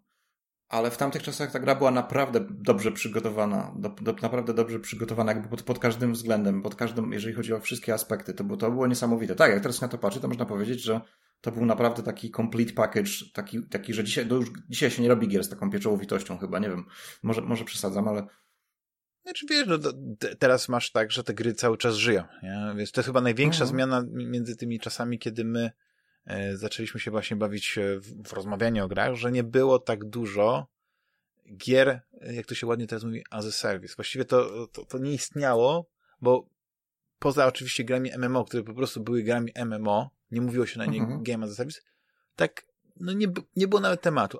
Też taki kolejny element, nie? Tego, że jak, jak się świat zmienił. Znaczy, to jest temat rzeka w ogóle. Mówimy rozmawiać. Prawda? Ale wracając mhm. właśnie do tych, do tego takiego przejścia, nie? Czy yy, jako gracz, jak bardzo się zmieniłeś od tamtego czasu, wiesz, to... Zmieniłem się, zmieniłem się i to bardzo... Um, um, Cały czas gdzieś jeszcze mam z tyłu głowy coś takiego, że jeszcze będę miał czas nagrania, ale w sumie to nie wiem. Mhm. E, raczej ze smutkiem obserwuję, że mam go coraz mniej. W zasadzie nie wiem, czy więcej czasu nie zajmuje mi tak, wiesz, w skali tygodnia um, śledzenie i oglądanie jeszcze tego, co się dzieje w branży, niż, niż, niż faktyczne granie. E, w zasadzie, w zasadzie teraz jak patrzę, to mm, po swoich jakichś tam statystykach, powiedzmy, steamowych, to, to myślę, że nie gram więcej niż 4 godziny tygodniowo. To jest w zasadzie max. I najczęściej to jest weekend, ewentualnie jak mam urlop. Chyba, że się czasem zdarzy coś takiego, że mnie, że mnie gra jakoś na maksa wciągnie, to potrafię, to potrafię to jakoś tak powiedzmy w tygodniu wieczorem gdzieś, um, gdzieś poszatkować, żeby, żeby, żeby na przykład coś skończyć, ale z drugiej strony w, w, tym momencie mam już tak, w tym momencie mam na tyle napięty ten, ten harmonogram, że, że w zasadzie, w zasadzie ciężko by mi było nawet jeszcze to gdzieś wstawić poza właśnie jakimś takim, um, poza, jak, poza właśnie chyba weekendem. Także um, i często jest też tak, że nie, nie wiem, czy, czy to już jest kwestia, to, teraz ja będę, teraz ja wyjdę na dziada i na takiego narzekacza, ale jak wracam z pracy, bo chodzę fizycznie do biura, bo na szczęście możemy, żeby chociażby nie zwariować. To mam coś takiego, że jak jestem w domu i powiedzmy jest nawet dopiero 16, no 16 może nie, ale powiedzmy 17, 18, teoretycznie mam jeszcze bardzo dużo czasu do powiedzmy 23, ale więcej czasu mi zajmuje zastanawianie się nad tym, czy w ogóle mam siłę, żeby w coś jeszcze zagrać. Zazwyczaj, zazwyczaj, zazwyczaj wolę sobie odpalić na przykład któryś z ulubionych kanałów na YouTubie i popatrzeć, jak ktoś gra, o, proszę. samemu coś odpalić. Proszę, to, a to pod tym względem jesteś właśnie odwrotnie, jesteś bardzo młody duchem. Mam bardzo podobnie, jeśli chodzi o granie, e, że przychodzę i jeśli nie mam konkretnej gry, którą, o której nie, e, myślę cały czas i nie mogę się oderwać, albo nie zacząłem grę i nie, nie wciągnąłem się, to, to jak przyjdę z pracy, to ostatnia rzecz, jaka, jaka jest, to, to, to siadanie do komputera. Nie? Mhm, tak, tak, właśnie o to chodzi. Tak. Moja kubka, kubka wstydu jest straszna, bo ostatnio kupiłem, było w promocji Ghost of Tsushima i naprawdę bardzo chciałem zagrać Ghost of Tsushima i to jest, to jest taki tytuł, który e, tyle już słuchałem, usłyszałem dobrego o nim, ale przez to, że to jest gra z otwartym światem, że to jest długa gra, to boję tak, się... Unikam takich tak, gier ognia. Tak, i, i, unikam i, siedzi i jest ten, ale, ale tak sobie postanowiłem, że prawdopodobnie może, może za tydzień, za dwa poświęcę się całkowicie tej grze i skoncentruję całą moją uwagę. Teraz e, mm, powiedzmy nie mam na, do tego głowy, ale później chcę się tak właśnie znaczy, będziesz, będziesz miał urlop, tak? Wracając jeszcze do nostalgii, e, albo właściwie do tego, do tych starych, zamierzchłych czasów, e, no. Piotrze, poprosiłem cię, żebyś sobie wybrał jedną grę, którą, w którą grałeś jakby w, na przełomie, powiedzmy, dziejów Fantasmagierii, e, którą uważasz, że taką, taką naj. Pod jakimkolwiek chcesz względem, która mogła ci zapaść e, w pamięci właśnie najlepiej i tak dalej. Tylko właśnie, no, chodzi o to, żeby to była taka gra związana właśnie z tymi czasami, kiedy nagrywaliśmy Fantasmagierię i kiedy dużo się grało, więc jakby tych, tych tytułów trochę było, nie? Ja to zawsze mówię, pewnie to tak będzie właśnie gdzieś e, z, z generacji 360, PlayStation 3, E, bo teraz to byłoby tak łatwo sięgać tego, co było na One czy, czy, czy na PlayStation 4. W sumie to nie sprawdziłem tego tak latami, czy to się będzie zgadzało. To popraw mnie, jeżeli się mylę. I pewnie też nie będę oryginalny, nie wiem, czy, czy poprzedni, e, poprzedni, znaczy poprzedni inni rozmówcy tak. i twoi goście też być może wybrali ten tytuł. W moim przypadku byłoby to na przykład Dark Souls pierwsze. To się mieści, czy to się nie mieści w, tym, w tej osi czasu? Nie, mieści się, zdecydowanie zdecydowanie się mieści. Um, myślałem, jeszcze, myślałem jeszcze o, Myślałem, że innym o Fallout New Vegas. Myślałem, że powiesz myślałem, Bioshock. Tak? Bioshock jest wysoko na liście. A Bioshock jest wysoko na liście. Z Bioshockiem mam o tyle ciekawe wspomnienia, że, mm, że to było w czasach, kiedy jeszcze pracowałem w tłumaczeniach, pracowaliśmy razem z Ryśkiem i zresztą mam z tego, z tego okresu bardzo miłe, bardzo miłą pamiątkę. Otóż a, już pomijając, że jakby dostaliśmy ten build e, dużo wcześniej jako tłumacze, bo również robiliśmy e, testy, E, lokalizacyjne. E, dostaliśmy, e, dostaliśmy w prezencie niejako takiego bardzo ładnego, pordzewiałego steelbooka. Nie wiem, czy to też tak było wydawane później. Chyba było. Ale był taki, um, że pordzewiał i to jest prawdziwy rdza, czy, czy on jest stylizowany? On tak, nie, tak od początku wyglądał. Od początku tak wyglądał na, takie, na taką, jest, jest to jest takie zardzewiałe, zardzewiałe stalowe czy metalowe pudełko. Um, i na tym dostaliśmy od razu grę. Pamiętam, że to przyszło chyba jakąś, jakimś kurierem czy pocztą. Pocztą to raczej nie, przypuszczam, że chyba był kurier wtedy. A w każdym razie to tak, no rozumiem, rozumiem Bioshocka, tak, bo Bioshock wtedy też zrobił na mnie spore wrażenie, chociaż troszkę rozczarował, bo jednak miałem w pamięci y, system Shocka drugiego. No właśnie, bo ty A, jesteś tak... wielkim fanem tego typu gier. To by się chyba też ten Prey ostatni podobał, nie? Ile się nie mylę? Tak, ten, znaczy wiesz co, to tak, oprócz tego, że pod, mm, tak, tak, tak, ja jestem ogólnie fanem Looking Glass Studios i jakby wszystkiego, co jest związane z um, tym takim, powiedzmy, niszowym podgatunkiem, jakimi są Immersive Sims, tak, Immersive Simulations. I jestem wielkim fanem oczywiście Arkane, tego studia Arkane, które jakby mm, raz, że wśród tych członków tego studia są ludzie, którzy byli w Looking Glass, dobrze mówię? Um, nie, przepraszam, Harvey Smith chyba był w um, nie tyle w Looking Glass, co w Iron Storm, czyli gdy, za czasów Deus Exa, pierwszego, drugiego i Thief Deadly Shadows. No ale w każdym razie to jest jakby, to, to, są, to są firmy i środowiska, które się znały wzajemnie. Looking Glass Studios, Iron Storm, e, Irrational Games, w którym był Ken Levine, to są wszystko, to są wszystko studia, które stworzyły pierwszego, pierwszego drugiego, trzeciego Tifa, pierwszego, drugiego Deus Exa pierwszego, drugiego System Shocka. Mhm. Więc tak, tak, jak najbardziej. Um, i, i, później jakby, później jakby te założenia towarzyszące temu gatunkowi przeszły jakby dalej. Um, ta część, um, ta część która, ludzi, która pracowała w Irrational, próbowała to przeszczepić na nowy grunt za pomocą Bioshocka. Potem pojawiło się, pojawiło się Arkane, oni zaczęli, oni zaczęli robić pierwsze Dishonored i tak dalej, i tak dalej. No i później Prey. A tak, Preyem byłem zachwycony, a jeszcze bardziej byłem zachwycony dodatkiem pod tytułem Prey Moon, Moon Crash. Mhm. Ale wiesz co, jesteś chyba drugą osobą, która mi wspomina o tym Moon Crashu. I mhm. wydaje mi się, że y, chyba, chyba będę musiał się bardziej zainteresować tym, bo ten, ten roguelike teraz jest, y, czy roguelite, jest coraz bardziej y, popularny. Że mhm. ten Returnal, o którym chyba w poprzednim odcinku albo kilka odcinków temu y, Ryszard mówił, to jest właśnie mhm. taki roguelite też. Giniesz, pętla, zaczynasz znowu od początku, ale pewne rzeczy zachowujesz, pewne te i e, odkrywasz tam też tajemnicę i to jest, e, to jest bardzo fajne. To jest, to jest coś, co yy, muszę przyznać, że jak tylko Returnal, nie wiem, albo wyjdzie na PC i będzie tańszy, albo PlayStation 5, nie, może stanieć nie stanieją, ale gdzieś się coś wydarzy, że te gry będą jakieś bardziej sensowne i, i, i te konsole się pojawią yy, w ogólnodostępnej dystrybucji, a nie jakiś trzeba polowanie no, no. urządzać, to się zastanowię nad, nad PlayStation 5. No i tymi grami. Ja niestety widziałem Returnal tylko fragmenty streamu i ten stream niestety był 720p, tak. więc przypuszczam, że nie, od, nie oddaje jakby tutaj... Ta gra jest zbyt dynamiczna, tak? Tam, I tam jest też dużo... Oprawy graficznej, tak. tak. Ten bitrate jest za słaby troszeczkę, tak. bo już była taka pikseloza, po prostu, nie wiem, jakoś ten świat mi się tak średnio, średnio wyglądał, ale przypuszczam, że to właśnie kwestia że tak. to kwestia jakości streamu. Natomiast byłem pod wrażeniem e, jakości efektów cząsteczkowych. Nie wiem, czy też, to, też, też ci się to rzuciło w oczy. Te wszystkie, te wszystkie lasery, promienie i tak dalej. To, że praktycznie z tego wszystkiego lecą iskry i one są jeszcze um, one jeszcze podlegają prawom fizyki, znaczy to nie jest tak, że one jakoś sobie tak znikają zawsze i przenikają przez wszystko, tylko opadają gdzieś tam na ziemię. Przynajmniej tak mi się wydawało, takie było moje wrażenie, że, że wyglądały tak, no, że to, to, to jest jakby ten next gen mhm. w stosunku do, do poprzedniej generacji sprzętu. To jaką jest y, tą taką, e, taka jedna gra, która, którą uznajesz za najwie, najważniejszą tych wszystkich lat, no nie, w którym, od, odkąd zaczęła się Fantasmagieria? Kurczę, to, to, to, biorąc pod uwagę takie kryterium, to, to, to, to, to, trudno mi powiedzieć, że to były Dark Soulsy, bo chyba nigdy nie gadaliśmy o Dark Soulsach na Fantasmagierii.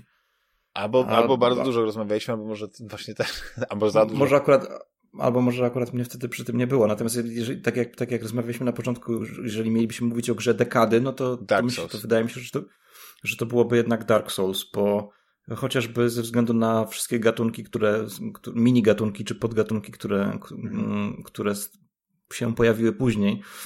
Dark Souls to jest, jest dzisiaj, jak wiadomo, niekwestionowany fenomen. Tak. E, to, że w potocznym słownictwie funkcjonuje coś takiego jak Dark Souls Off, tak. jako, jako coś bardzo trudnego. Albo właśnie to, że mamy coś takiego jak... tak? Dokładnie. Tak, tak, tak. To, to, że w ogóle taki styl grania się e, stał w, jakiś, w jakimś sensie popularny i mainstreamowy, to jest też dla mnie coś, coś niesamowitego, bo to raczej są takie gry dla masochistów. Natomiast nie ukrywam, że, nie ukrywam, że mm, właśnie, właśnie jakby, bo, bo to, był, to była gra, która powstała właśnie w epoce X360 i, i tych gier mainstreamowych, gier konsolowych z Gearsami na czele, powiedzmy gdzie wszystko jest w miarę proste, przejrzyste i bez jakichś większych niedomówień, a tu nagle powstaje gra z otwartym światem, która w zasadzie nic ci nie mówi, możesz ją przejść nie znając w ogóle historii, która, jest, która jest mega, mega trudna, wymagająca. w sumie to jedynka miała fatalne sterowanie, jeżeli dobrze pamiętam. na klawiaturze to się w ogóle nie dało grać, dopiero, dopiero na padzie. A jednocześnie, jednocześnie pokazuje w niesamowity sposób e, umierający, tudzież umarły już świat w, taki, w takim mm, na zasadzie takiego gotyckiego romantyzmu, powiedzmy, z muzyką włącznie, tak jak przychodzimy do, znaczy nie przychodzimy, tylko zostaniemy przetransportowani do Firing Shrine, to jest zawsze taka, taka, taka bardzo smutna muzyka. Pamiętam, że na, na mnie to zrobiło niesamowite wrażenie. I gra, która w sumie jest horrorem, można powiedzieć, mm, tak? Bo, tak. bo to, co się, to, co się dzieje w Dark Soulsach, to są rzeczy zazwyczaj straszne, nie, nie tylko smutne i przygnębiające, ale przede wszystkim straszne.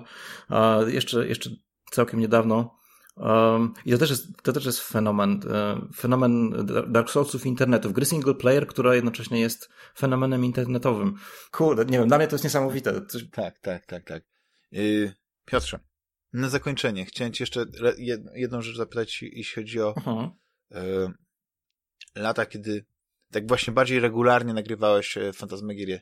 Czy masz jakieś takie takie przyjemne myśli, jakieś takie, pamiętasz coś takiego z tamtego okresu sympatycznego? Pamiętam, Najbardziej, najbardziej pamiętam niestety, jak się kłóciliśmy, bo mieliśmy wtedy strasznie bardzo ważną opinię na temat wszystkiego tak. i, i musieliśmy, musieliśmy koniecznie drugiej stronie wytłumaczyć, że się myli i to bardzo, bardzo, bardzo. No, no. Znaczy, chciałbym powiedzieć, że stare dobre czasy, ale człowiek jednak z wiekiem nie, dojrzewa nie, nie, i, i uważa, że dialog jest y, może, może jest mniej ciekawy dla kogoś, kto lubi takie bitki, lubi eksemocje, ale wydaje mi się, że e, kulturalnie jest troszeczkę wyżej.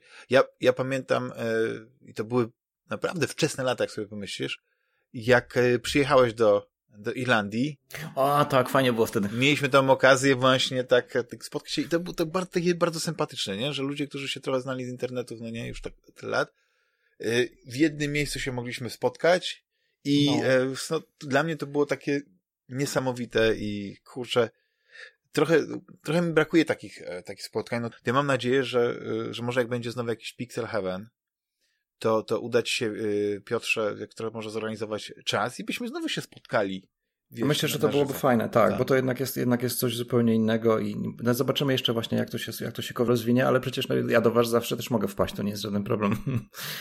E, kwestia dogadania jakiegoś tam urlopu, także. To już będą takie kwestie logistyczne, ale już nie, nie takiego najwyższego szczebla, jak to wykombinować. Ale tak. naprawdę fajne czasy. I ten, i to jest jedyny odcinek wideo, jaki został nagrany w Fantasmagierii. Niestety. Muszę przyznać, że to, że, że, że fajnie nam nawet wyszedł. Że pamiętam, że ten sprzęt swój profesjonalny wziąłeś, więc e, do momentu chyba tak? Aż, aż tak padła e, bateria chyba, to mieliśmy też nawet takie ładne ujęcia, no nie z kilku, ten, końcówka jest Coś... tylko z jednej kamery, ale kurczę, y, jest coś takiego, że chyba na żywo się troszeczkę inaczej rozmawia, nie? Że nie ma tego laga tak. internetowego. Tak. Tak. Nie wchodzi się tak w słowo, bo można dawać sobie sygnały niewerbalne, kiedy chce się coś e. Mhm. powiedzieć i y, uważam, że, że kiedyś musimy też taki, ten eksperyment powtórzyć. Nie, nie wiem kiedy. Myślę, że, myślę, że, myślę, że to jest dobra opcja. Nawet jeśli miała być na przykład to, taki tajny do szuflady odcinek właśnie na Pixel Heaven, gdzieś tam właśnie przy, przy herbacie albo przy kawie, spotkać się, porozmawiać. No było najbardziej sympatyczne. Myślę, że to byłoby dobre. Ewentualnie możemy też poćwiczyć e, na laptopach z kamerkami, chociaż to na pewno nie będzie to samo. Um, coś jeszcze chciałem, tak jeszcze mi się przypomniało z tamtych czasów. Nie, na pewno, na pewno, przynajmniej po sobie pamiętam, że, że byłem zdecydowanie taki bardziej wojowniczo nastawiony do dyskusji, w sensie um, w sensie pamiętam, że wolałem chyba nawet w tych e, początkowych czasach, żebyśmy się kłócili, niż żebyśmy się poklepywali po pleckach jak tacy konformiści. No tak. Myślę, że wtedy podchodziłem do tego też trochę zbyt poważnie. W sensie, no okej, okay, wszystko, ale jakiś rozsądnych granicach, jakiś dystans do siebie i do świata się jednak przydaje. Mhm. stąd absolutnie nie mam nic przeciwko jakimś takim, jakimś takim łagodniejszym rozmowom i raczej, raczej mnie męczy, jeżeli ktoś na przykład na siłę próbuje sprawić, żebym ja się zdenerwował, albo tak. żebyśmy wszyscy weszli na wysokie C. Mhm. To, to, już, to już nie jest przyjemne. Wtedy, wtedy, wtedy nie wiem, wtedy mi się chyba wydawało, że, że to sprawi, że podcasty będą bardziej tak. dynamiczne. Niedawno oglądałem sobie taki materiał, e, chyba elektrogralni, na temat sądy. Mhm. No, to był taki, to był, taki, to jest taki starszy odcinek no, sprzed kilku lat, ale na pewno nie, to nie było coś, co pojawiło się niedawno. E, więc nie było tak, że przy okazji to jakieś, jakieś nie wiem, 30-lecie sądy czy coś takiego, ale chodziło o to, że e, czy 40-lecie nawet, cholera wie. Tylko było coś takiego w sądzie, że panowie byli jakby, znaczy oni zawsze przyjmowali jakby dwie, dwa punkty widzenia. Sceptyka i entuzjasty. Mhm. I oni polemizo- polemizowali ze sobą, ale to było właśnie na takiej, to była taka kultura. Nie wiem na ile to było wyreżyserowane, na ile oni e, e, jakby dawali sobie tego, bo tam nie było oczywiście żadnego takiego sporu, tam nie było walki, tam nie kończyło się to mhm. jakimś tam trzaskaniem mikrofonem, rzucaniem o ziemię, czy coś w stylu. Mic drop. ale, ale właśnie to jest, to jest coś takiego, że gdzieś tam, wydaje mi się, że y, żyjemy w takich czasach, że y, przez to, że świat się tak spolaryzował, to teraz nawet tej dyskusji nie ma. Są tylko takie właśnie, że jeśli nie jesteś ze mną, to jesteś przeciwko mnie, jesteś wrogiem i, i wiesz o co chodzi, że tylko, że to są kwestie bardziej światopoglądowe, bardziej związane mhm. z polityką, że ta polityka za bardzo weszła ludziom właśnie chyba przez social media do, do takiego zwykłego dyskursu, że właściwie każda rozmowa gdzieś tam na jakimś etapie później schodzi na, na, na politykę, tak mi się wydaje. Znaczy, wiesz co, ciekawe, że wspomniałeś o sądzie, bo i o, i o, i o tym modelu e, prowadzenia dyskusji, dlatego że um, ja, ja jakiś czas temu wydaje mi się, że znalazłem sobie swoją, swoją niszę, jeżeli chodzi o um, powiedzmy o, jak to się nazywa? O stronę, o serwis, o kanał, który, który jest dla mnie, jeżeli mhm. chodzi o, o. Czuję się targetem, powiedzmy, danego, danego wydawnictwa, tak? I tym wydawnictwem jest The Escapist, na pewno, na pewno kojarzysz. Tak, tak. E, oni, głównie, oni głównie lecieli przez bardzo długi czas na Jachcim. Natomiast od jakiegoś czasu mają dużo bardziej rozbudowaną redakcję i też różne, różne fajne osobowości, które oprócz niego się pojawiają. I generalnie, generalnie ja czuję, że to jest kanał dla mnie. Tak jak nigdy nie mogłem się jakby zidentyfikować za bardzo z żadnym serwisem, tak mam, teraz mam przynajmniej poczucie na starsze lata, że, że Escapist jest dla mnie. I oni tam zrobili coś takiego, tak to a propos właśnie sądy, um, właśnie Jakci i Jack Packard, który, który jest świetnym, świetnym youtuberem, um, oni wymyślili taką formułę, to się nazywało Slightly Civil War. I polegało to na tym, że e, wybierali sobie temat um, i jeden przedstawiał jeden argumenty za, drugi przedstawiał argumenty przeciw, przy czym um, to się jakby nie pokrywało z ich osobistymi poglądami, tylko rzucali monetą, kto będzie za, kto będzie przeciw. I najpierw, był, powiedz, najpierw, był, e, najpierw była powiedzmy tam 10-minutowa wymiana zdań, a później był um, podcast, w którym już rozmawiali o, o samym zjawisku i przytaczali swoje prawdziwe poglądy. Mm, oni po prostu umieją ładnie ze sobą dyskutować, nawet jeżeli się ze sobą skrajnie nie zgadzają. No to, no to jest coś, co muszę sobie dopisać do listy zainteresowań. Tak. Generalnie Escape jest, jest spoko. Tak, tak. Ale faktycznie do tej pory to kojarzy mi się głównie z, z Zero Punctuation. No i drogi e, Piotrze, no właściwie cały odcinek mi nagrali, a nie fragment tylko, więc ja nie wiem jak to jak to Wiedziałem, będę... że tak będzie. Tak, tak. Ja będę starał się, może właśnie z, z, yy, tak to zmontuję, że te, te ciekawsze fragmenty niezwiązane z nostalgią pójdą do, do osobnego odcinka, albo nie, albo po prostu wrzucę wszystko. Wszystko zależy od czasu. Serdecznie Ci dziękuję. Yy, yy. A ja również. To była fantastyczna rozmowa. Tak. I ja mam nadzieję, że po prostu będziemy mogli się częściej spotykać i wtedy nie będziemy musieli takich długich fragmentów jubileuszowych nagrywać, tylko po prostu jeszcze raz dziękuję za nagranie 500 odcinka, a naszym słuchaczom za, za wysłuchanie. Dziękuję również. I to by było na tyle. Chyba najbardziej e,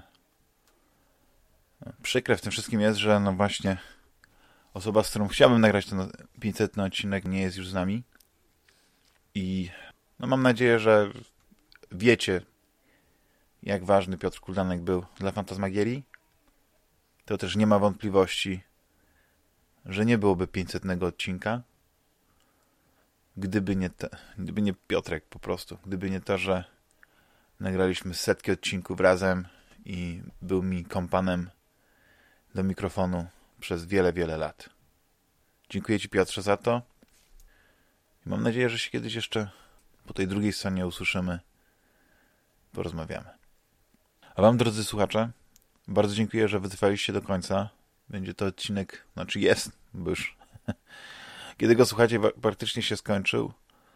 E, jest to odcinek długi i pewnie nie każdy e, potrafi wytrwać to nasze ględzenie, szczególnie moje, ale powiem wam, że dajecie mi energię, dajecie mi siłę wszystkimi pozytywnymi komentarzami, głosami i tym, że, jest, że jesteście że jesteście na grupie, że jesteście aktywni, że wielu z Was i wiele z Was mogłem osobiście poznać, e, uścisnąć rękę, skorzystać z tego, że, że mnie znacie na, na różnych e, płaszczyznach. I powiem tak na koniec, że jest to 500 odcinek, ale dla mnie to jest kolejny odcinek. Po prostu chcę nadal nagrywać i chcę, żeby Fantasmagieria miała ten kiedyś tysięczny odcinek albo i więcej. Do usłyszenia za tydzień. Cześć, hej.